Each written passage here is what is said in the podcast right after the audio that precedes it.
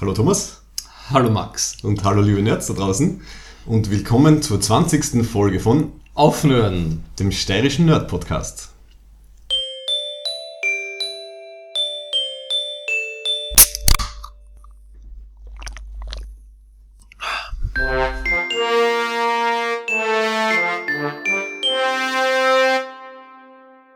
Jetzt habe ich gar nicht gecheckt, dass du schon auf Play gedruckt hast. Ne? Jetzt habe ich noch den, jetzt habe ich noch den relaxenden Schwarztee Putin, Putin bewundert. Ja, wir haben heute eine neue Situation. Wir nehmen am Nachmittag auf. Es ist schön sonnig draußen und wir trinken einen Tee. Und ich habe von einer sehr guten Freundin, die in St. Petersburg war vor ein paar Wochen, ähm, Putin-Teebeutel bekommen. Das heißt, der, der Putin hängt irgendwie so mit seinen beiden Armen oben und hält unten den Teebeutel und den, das kann man als Heferleine tun.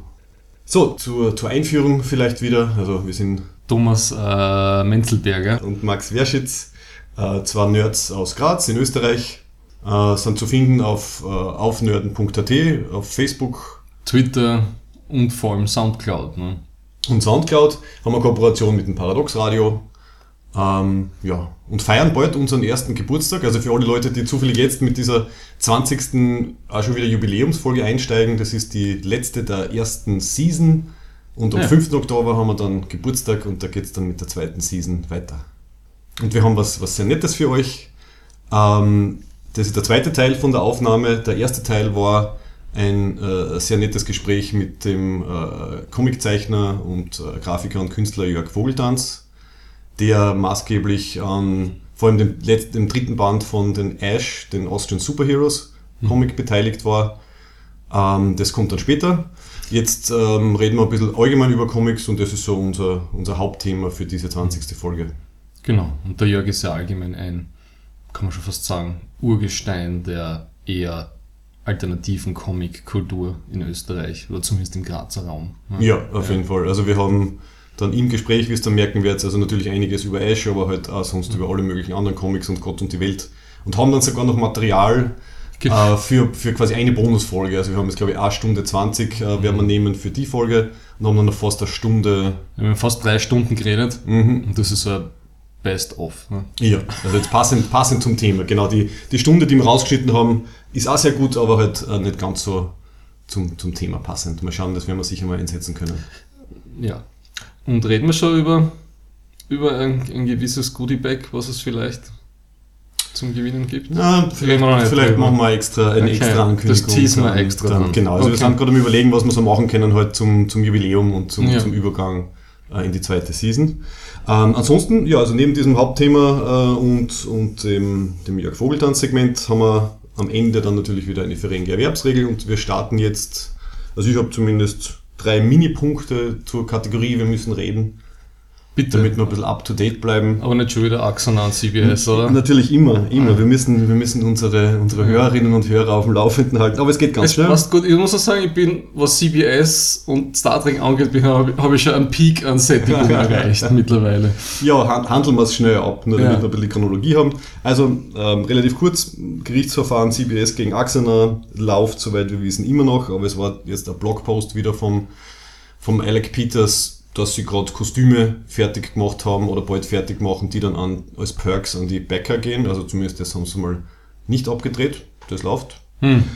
Dann ganz kurze Nachricht, ähm, die neue Star Trek-Serie, Star Trek Discovery, ist jetzt von äh, Starttermin Jänner auf Mai verschoben.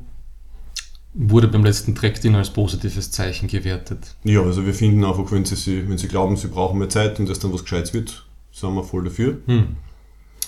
Ähm, und ja, so CBS-technisch, was noch kurios aufgefallen ist in letzter Zeit, es gibt ja einen, einen ziemlich coolen äh, so als Stop-Motion-Film zu Enterprise, einen deutschen, wo ein, ein Typ, ich glaube Alan, wirklich so das Set von der Enterprise, also von der, die von der letzten Serie nachgebaut hat und dann wirklich jahrelang gefilmt hat. Und der hat dann auf einmal von CBS so eine, eine Copyright-Verletzung gekriegt, hat dann irgendwie dagegen angekämpft und jetzt ist es wieder weg. Ähm, aber das treibt halt wieder ganz seltsame Blüten, diese ganzen CBS und Paramount versuchen sich irgendwie die, die Schäfchen ins Trockene zu bringen. Ich habe dann gar nicht, ich habe einmal kurz reingeschaut und das ist so, also ich machte das mit dem Plastikfiguren Stop-Motion-Ding.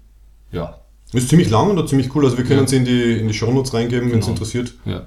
Ähm, die deutsche Version ist sehr lustig, weil es ja doch ein bisschen so deutsche und bayerische Akzente bei den Synchronstimmen sind, aber es gibt angeblich von, von einem Teil, also gibt es mehrere Teile, gibt schon Englisch äh, ein synchronisierte und ein bisschen professioneller.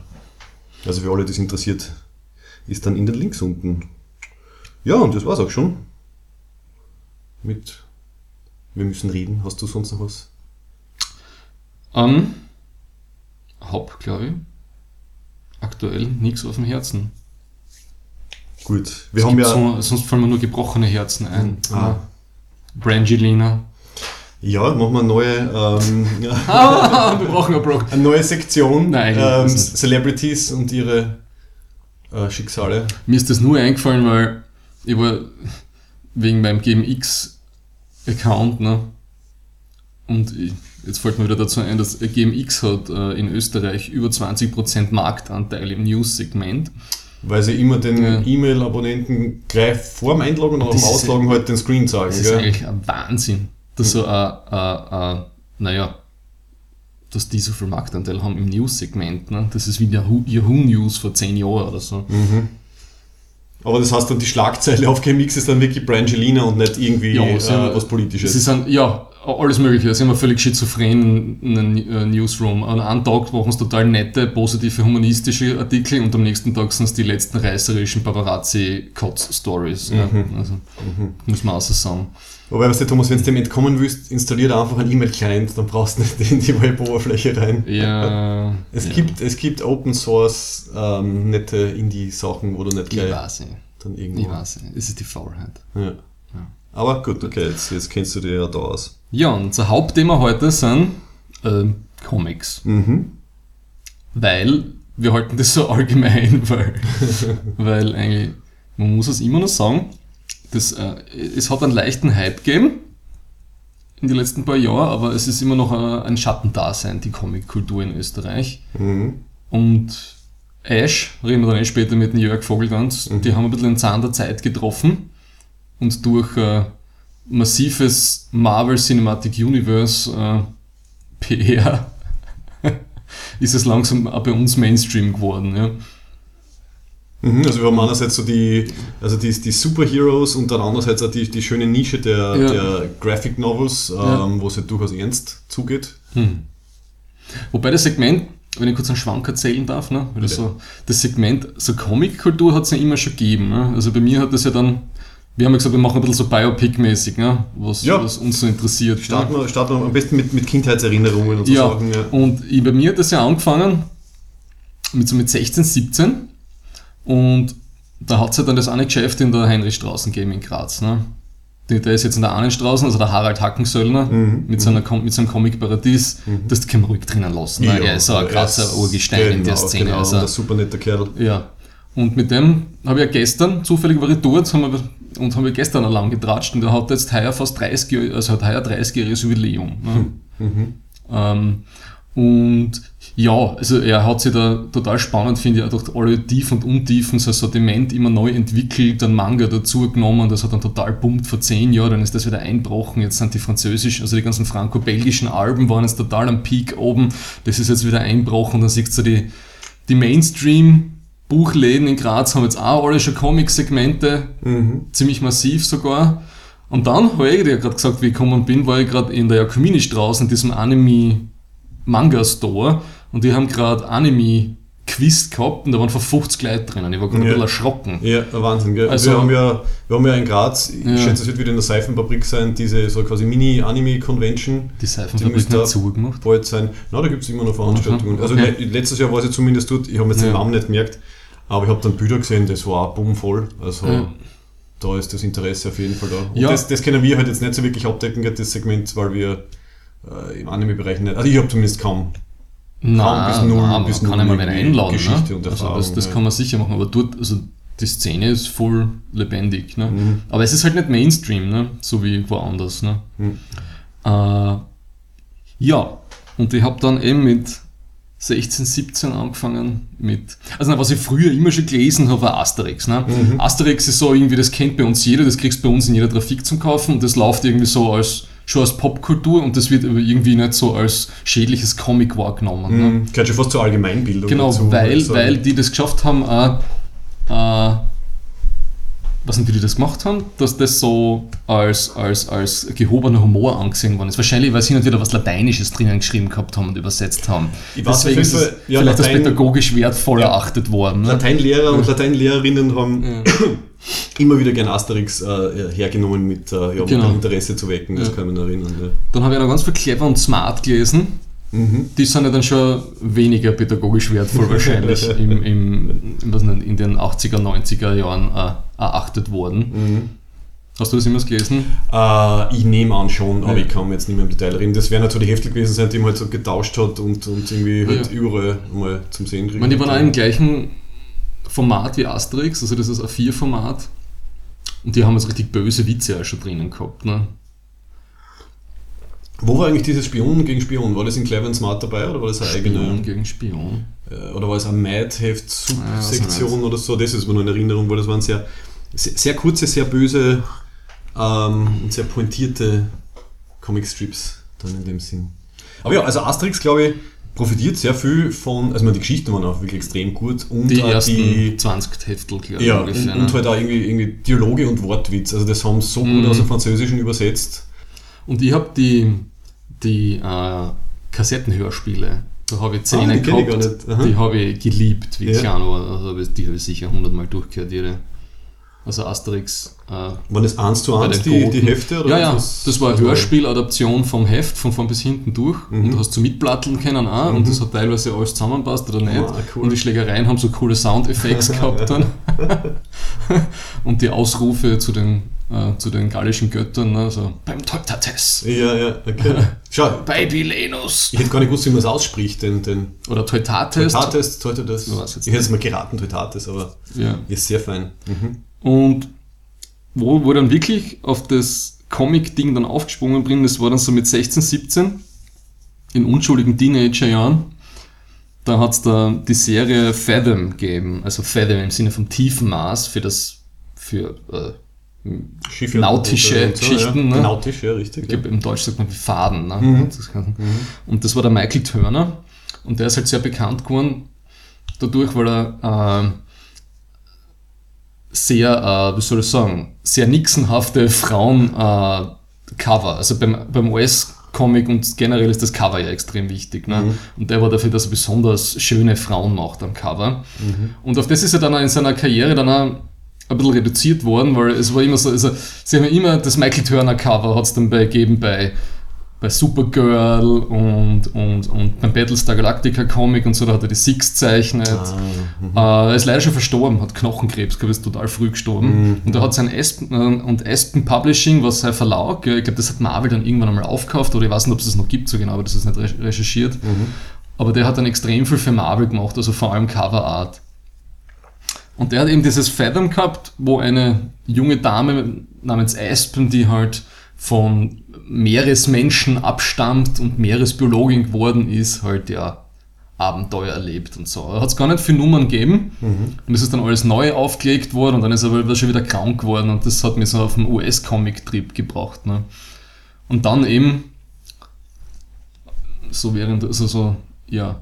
Und dann habe ich ja eh schon angefangen mit den ganzen klassischen US Indie-Comics, also über den Vertigo-Verlag, was ein DC-Imprint immer noch ist. Ne? Mhm. Das ist praktisch der HBO-Kanal von DC war das, ne? der leider komplett versumpert ist mittlerweile. Da gibt es nichts mehr Gescheites. Ah, ja. mhm. Das Was war war da sonst so drin? Das hat jetzt als Image-Comics auf. Die haben dann gehabt eben vor allem Preacher und Transmetropolitan am Schluss ja, und, und die Sachen. Mhm. Ja. Also bist dann eigentlich ziemlich schnell schon ins, ins Ernsthafte Genau, also Su rein? Superhelden war nie mein Ding. Mhm. Ich habe immer gern äh, fertige Stories, gute Stories gehabt, Mhm. also so wie Mhm. Preacher.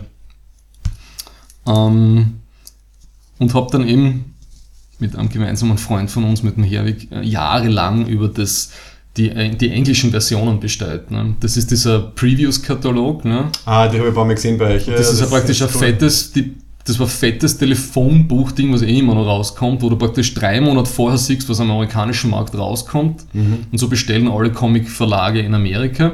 Das ist, aber die haben ja praktisch eine, eine Monopolstellung. Das sind so praktisch das Amazon der, der, der, der Comic-Welt. Ne? Mhm. Und das läuft da immer noch. Ich meine, ist so Katalog, klingt schon irgendwie angenehm altmodisch. Ich weiß nicht, ob es den Katalog noch gibt oder so. Ich habe schon lange nicht mehr, weil, der, eben, weil beim Comic Paradies hat er dann irgendwann mal aufgehört damit, weil einfach zu wenig Leute bestellt haben. Mhm.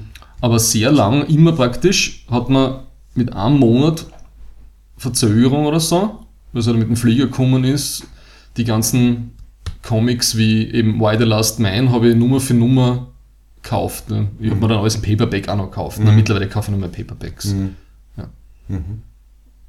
Ja, Okay. das waren so die Anfänge. Ja.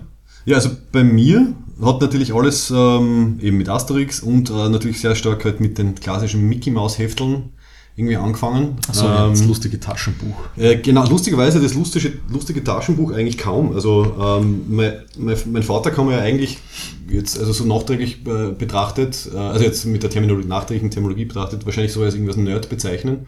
Also äh, er hat riesige äh, Comicsammlung zu Hause gehabt und hat, glaube ich, die Mickey Mouse Hefteln auch schon gesammelt gehabt, bevor irgendwie mein Bruder und ich auf der Welt waren. Hat das hoffentlich nie weggehen. Ähm, meine Eltern sind gerade um, umgezogen von Atmund nach Graz. Ich hoffe, es ist, wir- ist dabei nicht allzu viel weggeschmissen worden, aber ich glaube nicht, dass er das machen wird, also diese alten Hefte.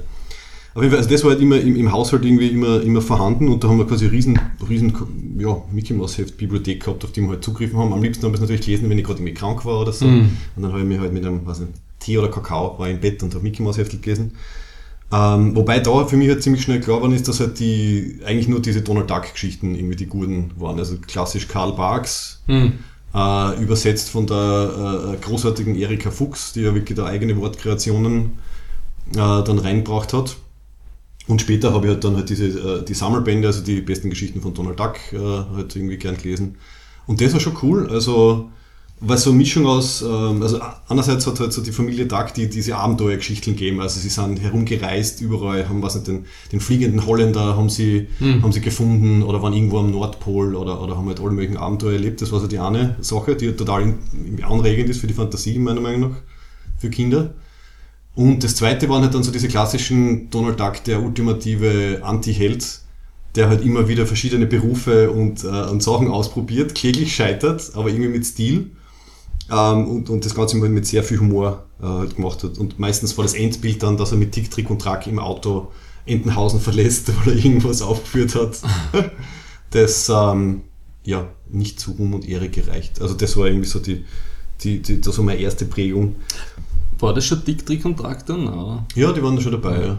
Und waren ja Ja. ziemlich wichtig dann für die Geschichte immer. Ja. Ich habe mal ein super Ö1-Journal gehört auf dem Wirtschaftsmagazin. Die haben über, was nicht, 60 Jahre Entenhausen, wie es dargestellt worden ist, Mhm. praktisch an US-amerikanische Urbanisierungspolitik äh, verfolgt. Also nur wie es gezeichnet worden ist. Ja. Hat sich das dann eigentlich verändert? Das kann ich jetzt nicht mehr so erinnern. Total. Also, ne? Also vom kleinstädtischen Suburbia-Ding einfach, ne? Mhm. von der was nicht 60er Jahre heile Familie-Ding bis halt zur Metropolis dann am Schluss. Ne?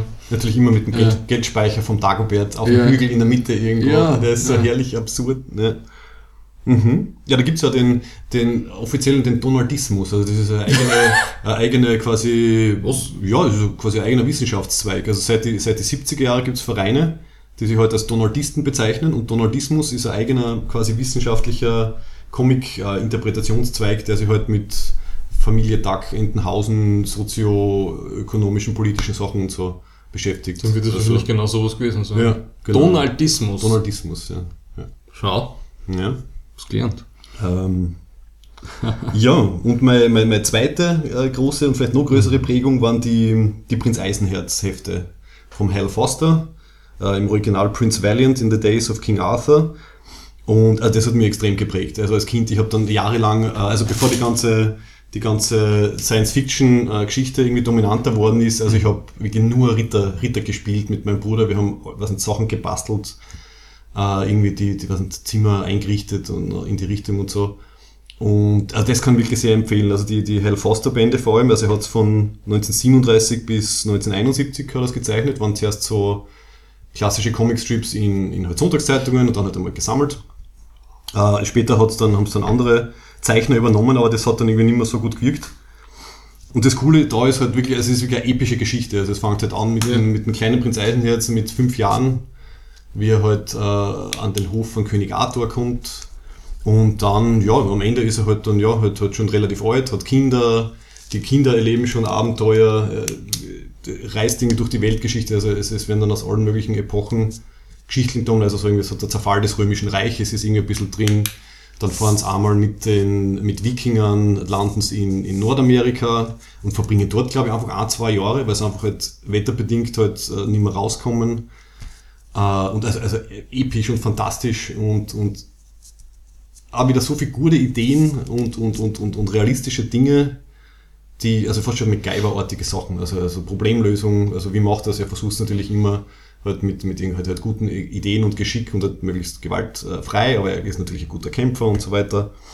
Das erklärt deine Ritterlichkeit, Max. Ja, da, na wirklich. Für dein Psychogramm ist das extrem wichtig. Es, ich glaube, es passt. Es, es, ja, also die, der, der Hal Foster war, glaube ich, wirklich ein sehr cleverer Typ. Also es war das, das Frauenbild. Ich meine, klar, es hat sehr, äh, einige altmodische Sachen irgendwie drin gegeben.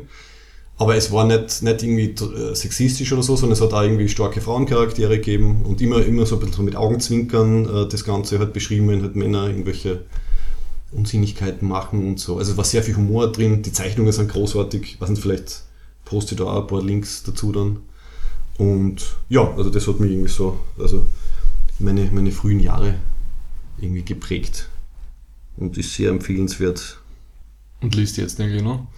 Ja, ich habe mir jetzt gerade eben auch beim Harald, äh, die, also letztes Jahr war ich glaube ich fertig, die Sammelbände gekauft. Also es gibt so. 18 also wirklich super schöne Hardcover-Sammelbände mit äh, Begleitkommentar und, und halt geschichtliche Erklärung. Also das sind halt die Hell Foster-Bände. Das schaut aber eher High-End aus. Ja, es war nicht... Es, es war, war, nicht, schaut nicht billig aus. Es war nicht billig. Ich habe es mir so stückelweise, immer wenn es halt ausgegangen ist, habe ich es halt gekauft. Ähm, ja, das ist so mein, mein, mein, mein, mein Schatz irgendwie, würde ich mal so bezeichnen. Okay. Immer, es ist dieser lustige, fast so naturalistische Stil halt, in dem das zeichnet worden mhm. ist. Ne? Aber halt irrsinnig aufwendig. Also wenn du ja. halt so eine, äh, ganze Seitenzeichnungen anschaust, also ich, ich glaube, der ist halt Na, allem das wird ein Monat oder was gesessen sein an so einer, an so einer Seite. Das also. Getuschte ist so, es hat so eine feine Tusche, ne? Mhm. Und das ist so sprayig getuscht, mhm. würde ich fast sagen. Mhm. Wobei eben die, die, die Farbpalette ist ja dann wieder mehr so, so, so 80s-Style, ne? Also ja, da merkt man die Grundform, ja. kommt, also es gibt nicht mehr irgendwie so aus 35 Grundform, kommt es mir irgendwie so ja, vor. Genau, und die werden halt dann. Aber die Tusche ist extrem aufwendig. Ne? Eingesetzt, ja. ja. Ja, und sonst, ähm, was auch noch irgendwie interessant war, ich habe dann teilweise halt auch Comics gelesen, die ich gar nicht verstanden habe. Also mein Vater ist ja Englisch und Französisch Lehrer oder war Englisch und Französisch Lehrer vor der Pension. Und hat natürlich auch dann französische Comics äh, zu Hause gehabt und dann habe ich halt französische Comics gelesen. Ich habe zwar nichts ja. verstanden, ähm, aber irgendwie so die, die Bilder erzählen nicht die Geschichte. Uh, oui, oui, alors. Also ja, man, da, äh, da hat es eins gegeben, das hat Bob und Bobette kassen, also es ist, ist, belgisch, aber halt auf, auf Französisch. Ja. Und da, ja, faszinierende Abenteuergeschichten. Ich meine, auf die, auf die richtig guten franco-belgischen Geschichten bin ich ja erst später aufgestiegen. Mhm. Ja. Und die haben ja erst in den letzten drei, vier Jahren extremen Hype gehabt im deutschsprachigen Raum, weil vor allem der Splitter Verlag, der bringt da alles außer was irgendwie nur geht. Mhm. Und aus dem franco-belgischen Raum wirklich aussehen, die, die haben gute Science-Fiction und Fantasy oder auch so Science-Fantasy-Geschichten. Ja, ja. ja, also so die, die Schiffbrüchigen von Itak, das ist so eine Flagship-Serie von Splitter. Die sind extrem gut und lustig zeichnet, mhm. mit so einem starken Frauencharakter als Hauptfigur und so. Oder auch ganz andere Sachen wie äh, die ganzen Leo-Geschichten. Mhm. Die haben so was an Antares oder, oder Centauris und so. Also das sind so mehr so Hard, Hard Fiction-Geschichten. Mhm. Hard Science Fiction, oder? Hard, Fic ja, Hard Science Fiction, ja. ja. Mhm. Genau, mhm. Hard Sci-Fi. Und aber was man wirklich bei den franco-belgischen total taugt hat, waren eben die ganzen äh, vom Alejandro Jodorowsky, ne? Ja, die ganzen ja, Sachen. Ähm, die Metabarone und die Technoväter und eben das, das sind beides eigentlich nur Spin-offs von der John DeFool vom, vom schwarzen Inkal mhm. Spin-offs. Ne? Da, hab ich, da haben das Riesenkompendium. Ja. Hatte dann auch äh, so ein bisschen Wellen geschlagen. Ich muss mir endlich diese eine Doku anschauen, ne? weil der Jodorowsky hätte das eigentlich Dune machen ja, sollen. Ja. und Genau, das ist dann nie passiert und mhm. das wird total abgespaced sein. Ne? Und die Doku habe ich immer noch nicht gesehen. Ja. Das, das fällt mir jetzt gerade ein. Das wäre fast Material für eine eigene Episode, oder? Weil ja, also quasi die mal klar auf, Bücher, den Film, den es halt gegeben hat, dann die Serie, oder es hat ja noch quasi eine TV-Version dann gegeben und dann halt die Doku dazu. Ja, Metabarone eben vom Jodorowsky. Mhm. Vor allem, weil es der, der Gimenez zeichnet hat, der macht, zeichnet mit Wasserfarben. Ne? Oder mit Oh. Öl, Ölfarben, glaube ich, sind es nicht Wasserfarben.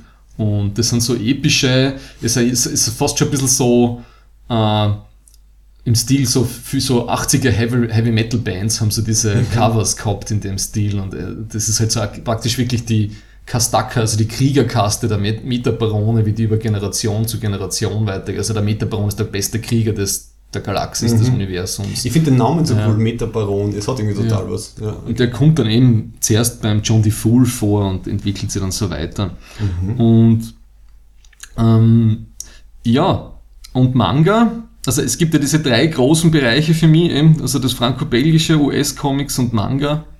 Und beim Manga ist bei uns, finde ich, immer ein bisschen das Problem, dass, dass da so wenig für, für, äh, für, für, für Menschen wie, wie mich und dich, also alles so äh, für, für Erwachsene ab 30 oder so Ah, okay. anspruchsvolle Geschichten kommt. Also das deckt bei uns eher so dieser neue, jetzt sagt man auf Deutsch auch Graphic Novel Bereich. ja.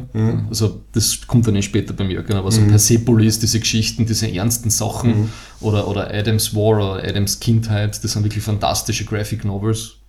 Ja. Aber beim Manga, das Einzige, was ich wirklich, ja, Blame kommt jetzt als, als Netflix-Verfilmung dann raus. Mhm. Was geht's da? Blame, das ist der, ich glaube, Killy heißt der Hauptcharakter. Das ist eigentlich ein Comic, wo fast nichts geredet wird. Das ist nur zum Durchplatteln. Und ähm, der wacht, das ist a- a- a- also ein Mensch, vermutlich, ja, der einfach durch eine riesige gebaute Stadt immer weiter nach oben wandert und die hört nie auf. Ja. Und dann hat er halt so Feinde und so weiter und so fort, ne, die bekämpfen muss. Aber es ist, es ist eigentlich das meiste ungesprochen, also ohne, ohne Lettering.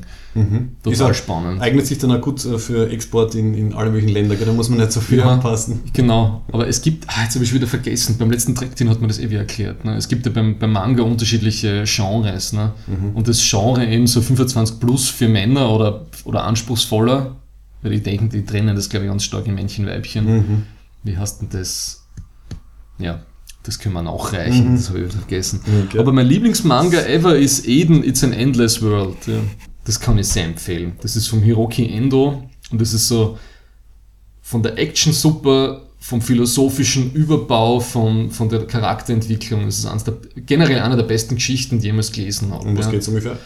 Naja, das ist eine Near-Future-Fiction-Sache. Die Welt wird von, von ähm, einer so einer Seuche heimgesucht, die die Menschen so versteinern lässt. Und das spielt dann aber eher nach, nachdem die Seuche eigentlich schon eingedämmt worden ist.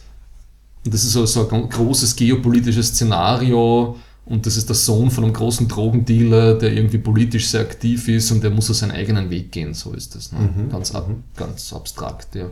Okay, also eine, eine große globale Geschichte und dann ein Ja. einzelnes Schicksal. Und ich mag ja alle Sachen eben, deswegen mag ich das ganze Franco-Belgische und Manga so. Ich mag ja die ganzen US-Geschichten, sind ja alle sehr straight. Ja. Das ist alles immer so auf Seasons aufbaut und die, die großen Geschichten im US-Comic haben meistens 60 Nummern und gehen halt äh, sind 10 Bände, 60 Nummern. Äh, das ist bei den das ist irgendwie so ein Format, ja, was irgendwie oft, oft, oft passiert, sagen so, also bei Preacher und Why the Last Man und bei DMZ und so, das ist ungefähr so, die machen 60 bis 100 Nummern und dann ist aus. Ja. Und das wird irgendwie so Jahr für Jahr, irgendwie Monat für Monat, das ist irgendwie bei diesem Zyklus angepasst. Ne? Und da hast du dann aber auch Geschichten, wo extrem große Zeitsprünge drinnen sind.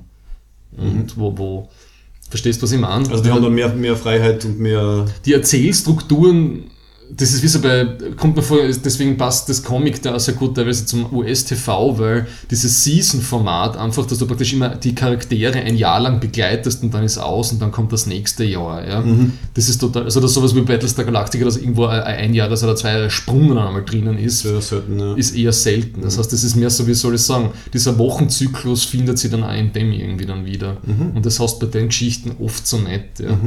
Wobei, ist ja interessant, weil gerade der Vorteil von Comics im, im Vergleich zu jetzt Fernsehserien ist, dass man wirklich machen kann, was man will. Also man kann halt die Ja. Leute altern lassen, äh, zum Beispiel. Also man muss ja keine Rücksicht nehmen auf Schauspielerinnen und Schauspieler, die dann die halt einfach nächstes Jahr ähnlich ausschauen wie voriges Jahr und dann kann man halt schwer irgendwie einen 50-Jahre-Sprung machen, ohne sehr teures Make-up. Also, ja, cool. Ja. Okay. Genau. Ah, wegen, äh, genau so, warte mal, jetzt muss ich kurz nachschauen, wo das her ist. Ah ja, genau, ein französisches Comic, was ich zum Beispiel sehr gut finde, was ein bisschen äh, zu diesem Fathom vielleicht passt, was du vorher erwähnt hast, weil auch ein, ein cooler weiblicher Hauptcharakter ist, äh, ist dieses Silage. Ah ja. Ähm, das habe ich jetzt extra wieder nachschauen müssen. Silage heißt übersetzt Kielwasser. Also auf Englisch heißt es dann Wake, so wie die, was so Hyperraum Wake oder so. Kielwasser. Ähm, Kielwasser, ja. Mhm. das ist extrem cool. Also das halt der Hauptcharakter ist eine gewisse Nevis, ähm, halt äh, äh, mhm. relativ, mhm. relativ junges Mädel, also würde man sagen so Ende, Ende Teenie-Jahre oder so, die gecrashlandet ist auf einem Schiff, also war die einzige Überlebende, auf so einem Dschungel, äh, mit einem Schiff auf einem Dschungelplaneten ähm, und dann im Endeffekt von einem, von einem Roboter aufgezogen wird, also es ist also Science Fiction. Und dann wird sie halt aufgegabelt von einem, einem, einem riesigen äh, Raumschiffkonvoi, der Silage heißt. Äh, das ist halt eine Riesenmischung aus ganz, ganz vielen unterschiedlichen Alienrassen, äh, total advanced schon, die seit Jahrhunderten irgendwie durchs Universum cruisen und halt Planeten abklappern, teilweise mhm. kolonisieren und so weiter. Und die wird dann halt von denen quasi mitgenommen, ist der einzige Mensch in dieser Kolonie, in diesem quasi Kolonie-Konvoi ähm, mhm. äh, und der einzige, die einzige äh, Lebensform, die keine telepathischen Kräfte hat, was zwar einerseits ein Nachteil ist, weil sie halt äh, nicht so kommunizieren kann wie die anderen, weil alle anderen haben mhm. halt, äh, kommunizieren halt sehr viel telepathisch, aber sie kann deswegen auch nicht telepathisch beeinflusst werden. Also auch ein großes Thema ist halt immer die äh, die, die Beeinflussung von halt anderen, äh, anderen Wesen durch Telepathie und dann wird sie halt so quasi ein, eine Agentin für, die, für das Government von, von Silage. Ähm, und das ist extrem, extrem cool. Also gerade für Leute, die Science Fiction mögen, also die, die unterschiedliche Anzahl von, von Außerirdischen, die Technologien, mhm. Moralvorstellungen und so, die halt irgendwie aufeinander stoßen. Mir hat Silage super gefallen, mhm. bis zu dem einen Punkt, und jetzt kommen Spoilers, ich meine, das ist schon ewig heraus, ne? ich ja. muss nicht Spoilers sagen, wo sie dann Menschen, die anderen Menschen findet. Ne? Weil sie ja, ist das ja dann, habe ich dann noch nicht, noch gar nicht gelesen. Welche was? ist das? Oder ich habe es vergessen. Oder ich habe vergessen. Nicht, Nummer 11 oder 12 ah, nein, oder so ist okay. das, oder 8, ja. irgendwas, aber recht okay. spät erst. Ja. Ne? Mhm. Und das war so dumm. Mhm. Also das war so richtig sloppy writing. Ne? Sie findet die Menschen ne? Mhm. und und natürlich, das heißt sogar, das, der, das Wahre im Menschen oder irgendwie so, oder die menschliche Natur oder so irgendwie heißt ja, die. Ja, mal, ich schau mal, ich hab da ja alle liegen. Ja, und, oder fast alle. Und dann landet sie dort und natürlich sind die dann alle irgendwie auf Drogensucht und haben natürlich äh, das, das Wahre im Menschen, ne? sie haben nur das Negative, die Zerstörung äh, im Sinn von sich selber und so. Ne? Mhm. Und das war, also doch, die menschliche Natur. Die menschliche Natur, Band 8. Band, Band 8, ah, okay. ja. mhm. Das war so richtig mies und sie ist dann total traurig eben, ne? dass sie der einzige Mensch ah, ist, der ja, irgendwie ja. so humanistisch ist. Ja, genau. Okay, schau, habe ich, hab ich anscheinend ver vergessen oder verdrängt. Die, ja. die, Menschen, die sie findet, sind durch ihren eigenen Gewaltwahn und so verhindert, äh, mhm. äh, über sich hinauszuwachsen, nehmen Drogen und killen alles, was auf ihrem Planeten abstürzt. Ne? Das war so dumm. Ich glaube, ich werde es nochmal lesen. Nein, es war so mies. Und danach ist es mir dann echt auf die Nerven gegangen. Ja, ich habe eh nicht alle. Also ich glaube, der, der 19. Band müsste, glaube ich, jetzt eh gerade rausgekommen sein oder rausgekommen. Ich habe es, glaube ich, bis ja. 15 oder 16 oder so. Ja. Aber habe jetzt bei der Recherche wieder richtig Lust gekriegt, einfach einmal alle noch einmal durchzugehen. Also zumindest die ersten Bände habe ich sehr, sehr gut in Erinnerung. Wo halt ein bisschen so dieses, dieses Neu Neuartige irgendwie drinnen ist, was man halt alles kennenlernt, so auf dem Konvoi. Ja.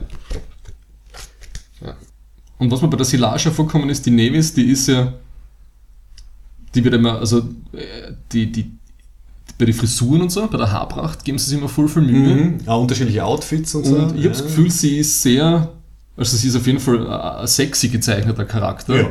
ja. Aber ich habe immer das Gefühl gehabt, das ist sehr body positive. Ne? Also, weil es ja irgendwie so gewisse, es ist nie Scham dabei. Ne? Mhm. Ne? Also so irgendwie so puritanisch, äh, nicht, katholisch irgendwie so, dass sie sich, also sie ist mir so wie ein, junger Tarzan aufgewachsen Richtig, ja, und ja. hat äh, gegen ihren, mit ihrem eigenen Körper also irgendwie nackert irgendwo herumzurennen.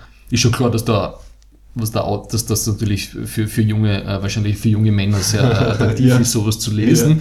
Ja. Aber im Umgekehrten finde ich sie dann immer sehr selbstbewusst. Ja. Mhm. Also sie ist dann nie irgendwie so wie ein, ein Anime, oh mein Gott, nein, schau mir nicht an, ich muss meinen Schleier um. Also ja. es wird nie auf dieses uh, sub, wie soll ich sagen, Submissive Sexuality bla bla oder so. Oder ich habe nie das Gefühl gehabt, dass es irgendwie so viel Male Gaze dabei wäre. Ne? Ähm, und ich finde es immer eine gute Gratwanderung zwischen so zwischen uh, sexy und, und, und, und, und nicht objektiviert irgendwie. Mhm. Ja. Und das Lustige ist ja, dass natürlich, also im, im französischen Original ist sie im ersten Band äh, oben ohne Und fürs Amerikanische haben sie dann einen schwarzen Streifen drüber malen müssen. Also nicht, nicht einen Zensurstreifen, sondern einen, aha, sie hatte ein, quasi eine schwarze Bemalung oben, Ah. damit das dann gegangen ist. Ja. Schau, das finde ich wieder, entweder bringst du das so aus oder nicht. Ne? ja. Ah. Gut, aber später hat sie dann mehr an. Also sie hat diverse, eben gerade für ihre Missionen als Ja, Agentin. das ist eh nur am sie Anfang, wie sie im. Dschungel herumrennt. Richtig, Ne? ja, es ist Ja. im drei Viertel vom ersten Band, wenn ich mich richtig erinnere. Ja. Nachher darf sie dann sehr viel experimentieren mit Ausrüstung und sonstigen Sachen. Ja. Na gut, Ja, ist sehr cool. übermalen. Das ist eine Zensur, wirklich. Eigentlich, gell, dass man, ich meine, das ist ja noch nicht so alt, also dass wir in den 2000er Jahren das noch haben, ist ja schon ein bisschen peinlich, aber Das ist eine Sportbraisierung von der Navy. schau, das wäre, Ja. okay. Vielleicht hätten wir dann damit später einen guten Übergang in ein bisschen Comic-Geschichte, ähm, merken wir uns das, also die ganze, Später? wie, also später in der Aufnahme. Achso. Äh, äh, das ist eine generell interessante Geschichte, wie halt diverse Autoritäten halt mit Comics umgegangen sind und diverse Zensursachen und so. Das passt dann eher gut Wir in unsere... können aber gleich einsteigen, weil ich weiß jetzt nicht, was jetzt noch. Ja? Ich habe Okay. noch ein paar Einwürfe wahrscheinlich, aber mehr nicht. Ja, dann sag noch ein paar, vielleicht noch ein paar Honorable Mentions. Also ich habe noch... Honorable Mentions. Na, mein absoluter Lieblingsautor ist der Warren Ellis. Ne? Mhm. Er schreibt mittlerweile weniger Comics als Bücher. Das ist ein Brite. Mhm. Und sein, sein, also sein, er sagt zwar selber, er hat immer das Gefühl, dass, dass das wer anderer geschrieben hat, weil das ähm, Transmetropolitan, ne, dieses äh, Sci-Fi-Epos mit Spider Jerusalem, diesem Journalist. Reporter für Recht und Gerechtigkeit, Ja, ja, ja. der selber völliger, völliger Junkie ist. Mhm. Also wenn man sich für Comics interessiert und jetzt nicht Superhelden unbedingt äh, in- Interesse hat, ist so die, ist die Geschichte super, weil es einfach so soziotechnisch und so politisch. Er hat irgendwie in den 90er irgendwie so dieses ganze ähm, äh, mediale Durchdringung von allen irgendwie schon sehr gut antizipiert. Ja. Mhm. Also das, was wir jetzt mit dem Smartphone und, und Social Media haben, hat er mit diesen ganzen Feed-Seiten und finde ich schon echt irgendwie gut drin gehabt, Mhm. finde ich. Ja. Mhm. Ja. Ja, ich habe, ähm, Ja. ich hab, glaube ich, immer noch, was sind fünf oder sechs von dir ausgeborgt bei mir liegen. Mhm. Damit wir das hier festhalten, oder hast du das ja aufgeschrieben, gell? Ich muss mal Es gibt eine. Liste, ja. Ja. Ich brauche ich brauch keinen öffentlichen Aufruf für einen Podcast. Richtig, genau. Der, der, Aufruf kommt dann später, also in der, Ja. im Jörg Vogeltanz-Gespräch haben wir Ja. den Aufruf, der inzwischen auch schon geklärt ist, aber lassen wir es ähm, lassen so drinnen. Und die einzigen Superhelden-Sachen, die mir wirklich in Erinnerung geblieben sind, also bemerkenswert geblieben sind, äh, das ist Ultimates von Marvel Ultimates, das haben sie mittlerweile einstampft wieder. Ultimates, das war so ein Alternativuniversum, Ja. Mhm. Was einfach alle Helden in wo alles neu, praktisch haben. alles neu auf äh, Redux, ne, das Ganze. Die machen das ja öfter. Ne? Ja, es gibt ist ja bei ja cool, Marvel ne? mehrere Parallelerden. Mittlerweile haben sie nur mehr eine Geschichte jetzt so irgendwie, wie mir das erklärt worden ist. Ne? Mhm, Von diesen Dutzend Parallelwelten sind jetzt alle zusammengeschmolzen auf eine. Mhm. Ja, aber da hat die ersten zwei Story Arcs geschrieben von äh, Mark Miller, das ist auch ein Brite. Und ein Finch, der hat das gezeichnet, supernaturalistisch. Mhm. Das ist so Near Future Fiction, Sci-Fi, Superhelden, Avengers. Also die Ultimates sind die Avengers, Aha. ne? das sind die, die Rächer. Mhm. Ähm, das war wirklich gut. Vor allem, weil es so ein bisschen eine globale Dimension gehabt hat, ja. Und kein Origin irgendwie kacke war, sondern die haben wirklich versucht, was heißt das alles politisch und was kann man technisch alles machen. Mhm. Das, war's, das habe ich sehr visionär gefunden für eine Superheldengeschichte. Danach ist es belanglos geworden, also ab der dritten, dritten Story Arc. Mhm. Und sonst, was mir immer gut gefällt, also das ist ähm, äh, der Punisher, den habe ich eine Menge. Ne? Da hat der, eben, da hat der Garth Ennis, der Preacher geschrieben hat, viel damit zu tun, weil der hat halt einen Tarantino Splatter Humor. Ja. Und, und Marvel hat dann extra das Max-Label gegründet. Also nicht Max im Sinne von Maximilian, sondern Max im Sinne von Mhm. Maximum, Ma- Maximum. Violence. Genau, das war so die 18 plus FSK Sparte. Und die haben eben der, der Punisher vom Garth Ennis, der Punisher Max, das waren glaube ich 10 Hefte, ich habe sie alle geliebt. Das Also das, das, hat, nein, das hat an, an einen, einen tiefen psychologischen Brutalitätsgrad, der bis jetzt unerreicht ist. ja. Okay. Ja. Das ist was der Superhelden. Und eben der Garth Ennis hat es in allen seinen Comics über Superhelden immer total lächerlich gemacht. Ne? Mhm. Mhm. Ja gut, die Superhelden haben sie ja, haben sie, haben ja wirklich komplizierte Entwicklung einfach hinter sich. Also so von den unschuldigen Kinderjahren bis halt dann zur Hinterfragung, äh, die dann passiert. Ähm, da habe ich mir übrigens, das kommt dann auch in die Shownotes, es gibt eine, ganz nette äh, Doku vom History Channel, die auf YouTube ist, namens Comic Book Superheroes Unmasked. Mhm. Und die, die schlüsselt das dann irgendwie, irgendwie ganz schön auf. Also wie halt die, die, der, der, der Verlauf der Entwicklung war, also halt das halt in den so Ende der 30er die, die Superhelden halt irgendwie groß geworden sind. Und was ich halt irrsinnig spannend finde, wie, wie, wie früh halt das halt politisch geworden ist, in dem Sinne, dass halt, ähm, ich glaube, also Captain America haben es Anfang der 40er mehr oder weniger direkt wegen dem Zweiten Weltkrieg quasi erfunden oder ins Leben gerufen. Also das erste, ja. das Cover vom ersten Captain America ist schon, wie ein Hitler eine in die Goschen haut. Mhm. Und das halt diese Superhelden, also zuerst, zuerst kommt man vor, haben sie ein bisschen so diese, dieses uh, US-amerikanisch Depressionsära beeinflusste, wir brauchen halt irgendjemanden, der für Recht und Gerechtigkeit eintritt und halt endlich einmal was tut für uns, uh, hat sie dann sehr schnell entwickelt in, okay, diese Superhelden ziehen in den Krieg und kämpfen halt für Freiheit uh, und, und die USA und was auch immer. Ähm, und dann ist es wieder ein bisschen, ein bisschen kindlicher sozusagen worden äh, wie halt dann die Kriegsgeschichten vorbei waren. Und dann eben genau, um anzusprechen auf diese, diese ganze Zensursache, halt in den 50ern hat es ja so ähnlich wie diesen McCarthyism gegen äh, Kommunisten, hat es ja dann auch quasi einen großen Kampf gegen Comics gegeben, weil halt Comics die, die, die Kinder und die Jugendlichen verderben. Der Jörg sagt dann später noch was im Interview. Ja, also, ja, da genau. hat es einen berühmten Menschen da gegeben, der dagegen geschrieben hat. Mhm. Und zwar war das der, warte mal, das habe ich mal irgendwo aufgeschrieben, äh, Frederick Wortham, ähm, da hat es dann ein Buch gegeben, das heißt Seduction of the Innocent. Und da gibt es dann so schöne, so schöne Zitate daraus. Also er hat dann gesagt, dass ähm, also es ist eine Fantasy of sadistic joy when seeing other people punished over and over again while you yourself remain immune. Dann zu Batman und Robin hat er gesagt, like a wish dream of two homosexuals living together. Und uh, Wonder Woman war für ihn the exact opposite of what a woman was supposed to be. Also wirklich die, die komplette Breitseite. Die Show wie Breitseite. Ja. Okay. 1954 hat dann, hat dann wirklich halt äh, Senatanhörungen ähm, zum Thema Effects of Popular Culture und Young Minds gegeben. Und wegen dem ist dann diese Comic Code Authority gegründet worden, mhm. die CCA. Und da ist halt dann, der Song dann halt sehr viel Leute, das war halt dann das Ende von den von Golden Age und halt von, von cooleren Comics war, dann ist halt alles komplett runterge verniedlicht und verkindlicht worden oder halt noch mehr, weil man hat nichts mehr sagen dürfen, also keine Gewalt, kein, kein mhm. Sex, äh, keine Drogen, gar nichts. Der Jörg hat macht dann später einen netten Abriss drüber, wenn wir über Killerspiele kurz reden. Jetzt sind, das, das ist das super, Internet ja. und die Computerspiele sind jetzt die bösen Medien. Ja, und, und damals waren es halt die Comics. Und ja. vor 60, 70 Jahren waren es die Comics. Ja. Und halt wirklich so, so empirische mhm. äh, Fehler, wie wir eh besprochen haben in der 19. Folge, dass halt dieser Wortham hat halt äh, in, in, in Gefängnissen Jugendliche halt befragt und, und geschaut, was machen die so. Und alle haben Comicbooks gelesen. Und das war für ihn dann halt die, die Relation, aha, sie reden, sie lesen äh, Comics, deswegen muss das irgendwie halt die Kriminalität auslösen. Also die, die, ganz gleichen Mechanismen, die halt heute jetzt wieder angewendet werden, aha, der spielt Counter-Strike und dann wird es ja wohl einen Zusammenhang haben. Also ja, hat sich nicht verbessert in der Zeit.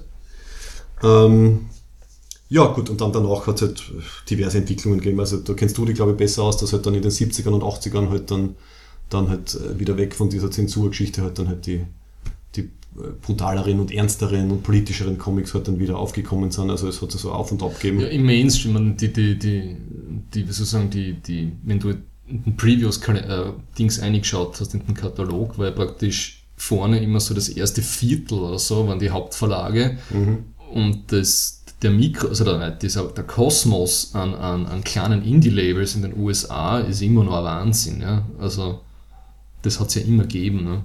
Und die haben halt dann äh, wahrscheinlich die innovativeren Sachen gepusht, bis sie wieder dann ein bisschen mainstreamiger geworden genau. sind. Genau, und wenn dann was mal besser gegangen ist, ist es halt aufgeklaubt worden. Ja, ne? ja. Und zum Beispiel so Image, der jetzt praktisch mehr so für mich jetzt die Vertigo-Schiene, also dieses, dieses High-End äh, HBO wenn man so will, HBO-Serienniveau mhm. Comics produziert, die sind jetzt eh groß geworden. Mhm. Die haben früher also kleinere Sachen produziert. Nur. Ah, das war in der Doku ja. Image, hat irgendeiner einer von den berühmten Comic-Autoren mitgegründet oder initiiert? Ja, war das? Da kenne ich mich nicht so aus. Okay. Also ist auf jeden Fall quasi von der, von der Künstlerseite ja. gekommen und halt nicht von der äh, Producer-Seite. Weil es immer zwei Schienen gibt. Ne? Also diese Sachen, die ich gefragt habe, also Preacher und Transmetropolitan oder Why the Last Man, ja, mhm. das sind Creator-owned. Das kehrt die Leute, die das erfunden hat und die verlegen das über einen Verlag, ne? Mhm. über Vertigo oder über Image. Mhm. Und die ganzen anderen Geschichten, das ist vor allem die Superhelden-Sachen, die kehren ja DC und Marvel und die kaufen sich Leute ein, die das dafür schreiben. Ja, ne? ja.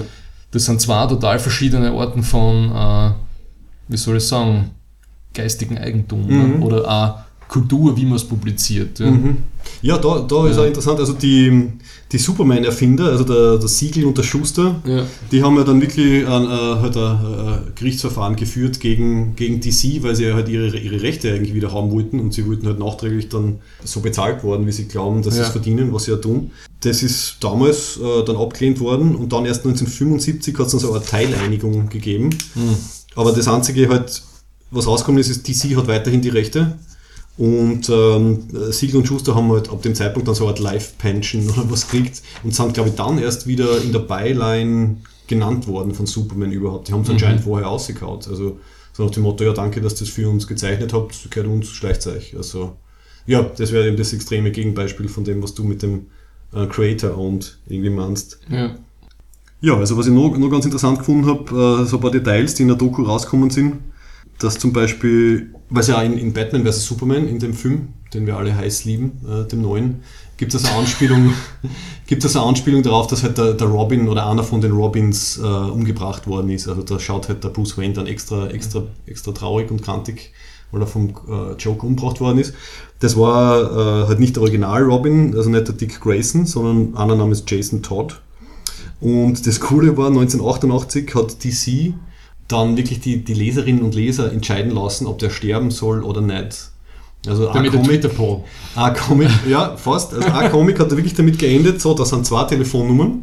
Wenn du dort anrufst, dann Mhm. überlebt er. Wenn du dort anrufst, dann stirbt er. Es haben ungefähr 10.000 Leute angerufen und das Ergebnis war ähnlich knapp wie die österreichische Bundespräsidenten-Stichwahl. Ähm, noch knapper. 72 Stimmen waren der Unterschied, dass er stirbt. Ähm, das finde ich irrsinnig spannend, dass man quasi inter interaktives Element noch dazu Ende der 80er in die Geschichtsentwicklung von, von Sidekicks irgendwie reinbringt. Hm. Ich habe es immer, gefunden- immer lustig gefunden, dass ja DC, finde ich, hat vermutlich die zwei berühmtesten Comichelden Mhm. ever. Mhm, also Batman und Superman. Batman und Superman Ja. und kriegen keinen einzigen gescheiten Film zurzeit. Ja, da, die Und- Ironie. Und Marvel macht's richtig, ja. mhm. Und dann, was, was ist bei Marvel? Spider-Man ist wahrscheinlich ganz knapp unter Superman und Batman, so in der, wenn man über Comics redet, ja. Mhm. Dann kommt wahrscheinlich eh schon Wolverine und X-Men, also vor allem der Wolverine. Ja. Ich wüsste nicht, wer sonst dann noch kommt. Dann, ne? Mhm. Also so im Mainstream jetzt. Ne? Ja. ja. Alle anderen, die sich auskennen, geißeln uns eh schon über uns auch nicht wissen. Ne? Natürlich, natürlich. Also dieser Zweikampf, weil DC war halt die ältere äh, und schon länger existierende Firma und Marvel dann eine Zeit lang so der, quasi der Upstart, halt, der, der Ja. neu dazugekommen ist, aber halt dann den äh, ja, DC halt überholt hat. Also so nach dem Motto, wenn man halt lang genug äh, Nummer 1 ist und sich halt weniger anstrengt, dann kommt halt die Nummer 2 und ähm, ja, Ja, aber sie haben einfach trauen. eine Vielzahl an innovative Sachen halt gemacht. Ne? Also wie die Mhm. X-Men, Mhm. diese ganzen Racial Divide irgendwie eine Analogie war halt. Ne? Mhm. Und dann im Fantastic Four war, ist ja, das ist ja alles Marvel. Ne? Mhm. Und dann die Rächer, also die Avengers an sich. Und auch, was auch eine sehr nette Theorie war, die ich gehört habe, ist halt, dass zumindest damals, also so äh, 40er, 50er, 60er, halt DC eher so die Rollen gehabt hat, die fürs Zielpublikum, also für die Jugendlichen damals halt mehr so, so, so Vater- oder Elternfiguren dargestellt haben.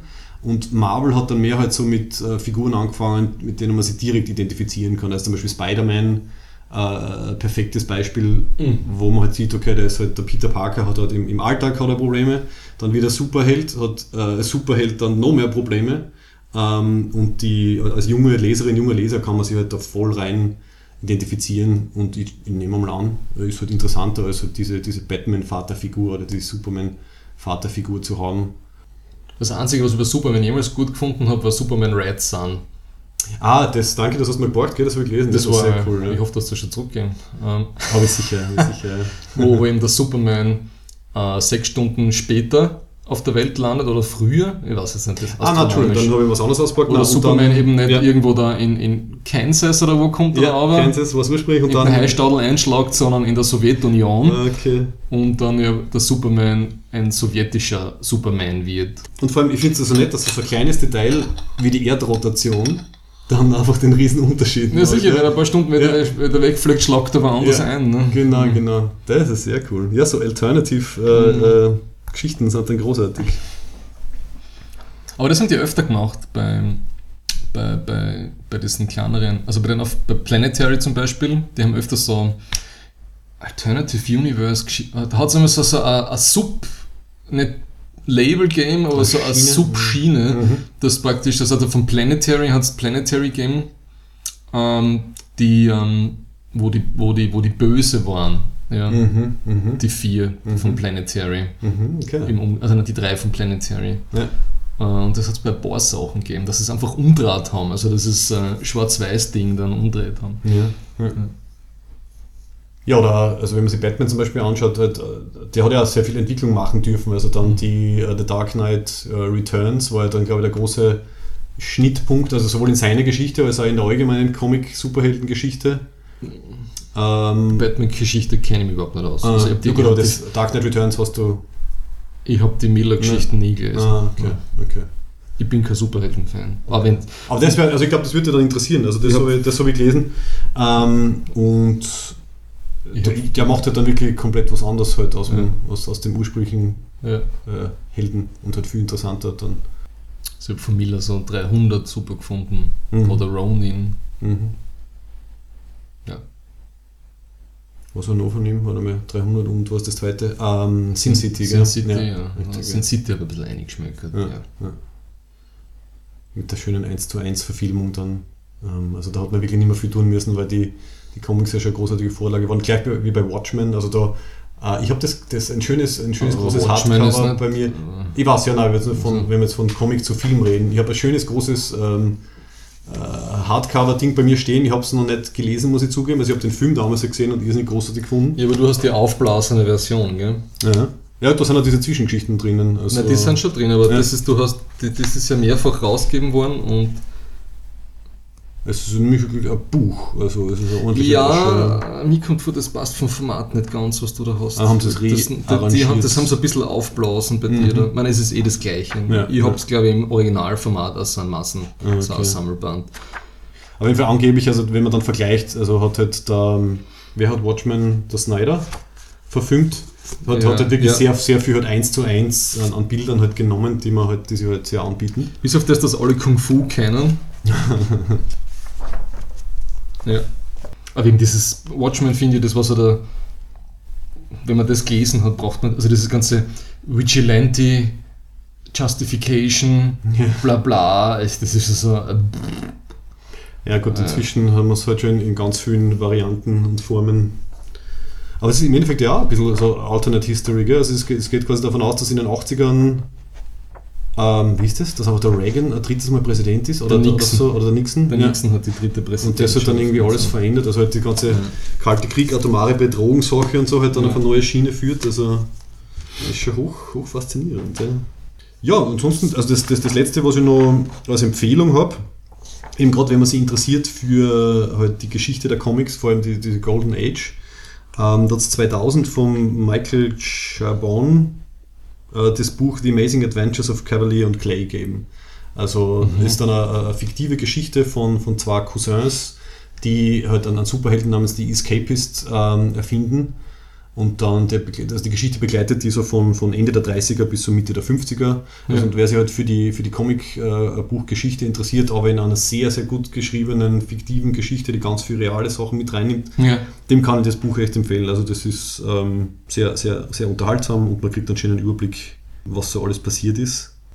Vor allem, ja, also ich finde es also lustig zu sagen, dass halt also die, die, die zwei Burschen starten halt bei, bei einer Firma, die halt Empire Novelty heißt und halt Ende der, Ende der 30er halt eigentlich, sie wollen eigentlich nicht wirklich Comics verkaufen, oder sie wollen halt Comics verkaufen, nur damit sie halt so, so Novelty-Spielzeuge halt Mhm. irgendwie an die Kinder bringen. Also dass halt die Comics ursprünglich teilweise so ein Vehikel äh, Mhm. zum Verkauf waren, was für Furzkissen und, und, und Spritzpistolen oder so, also in, in, dem, in, in dem Kontext.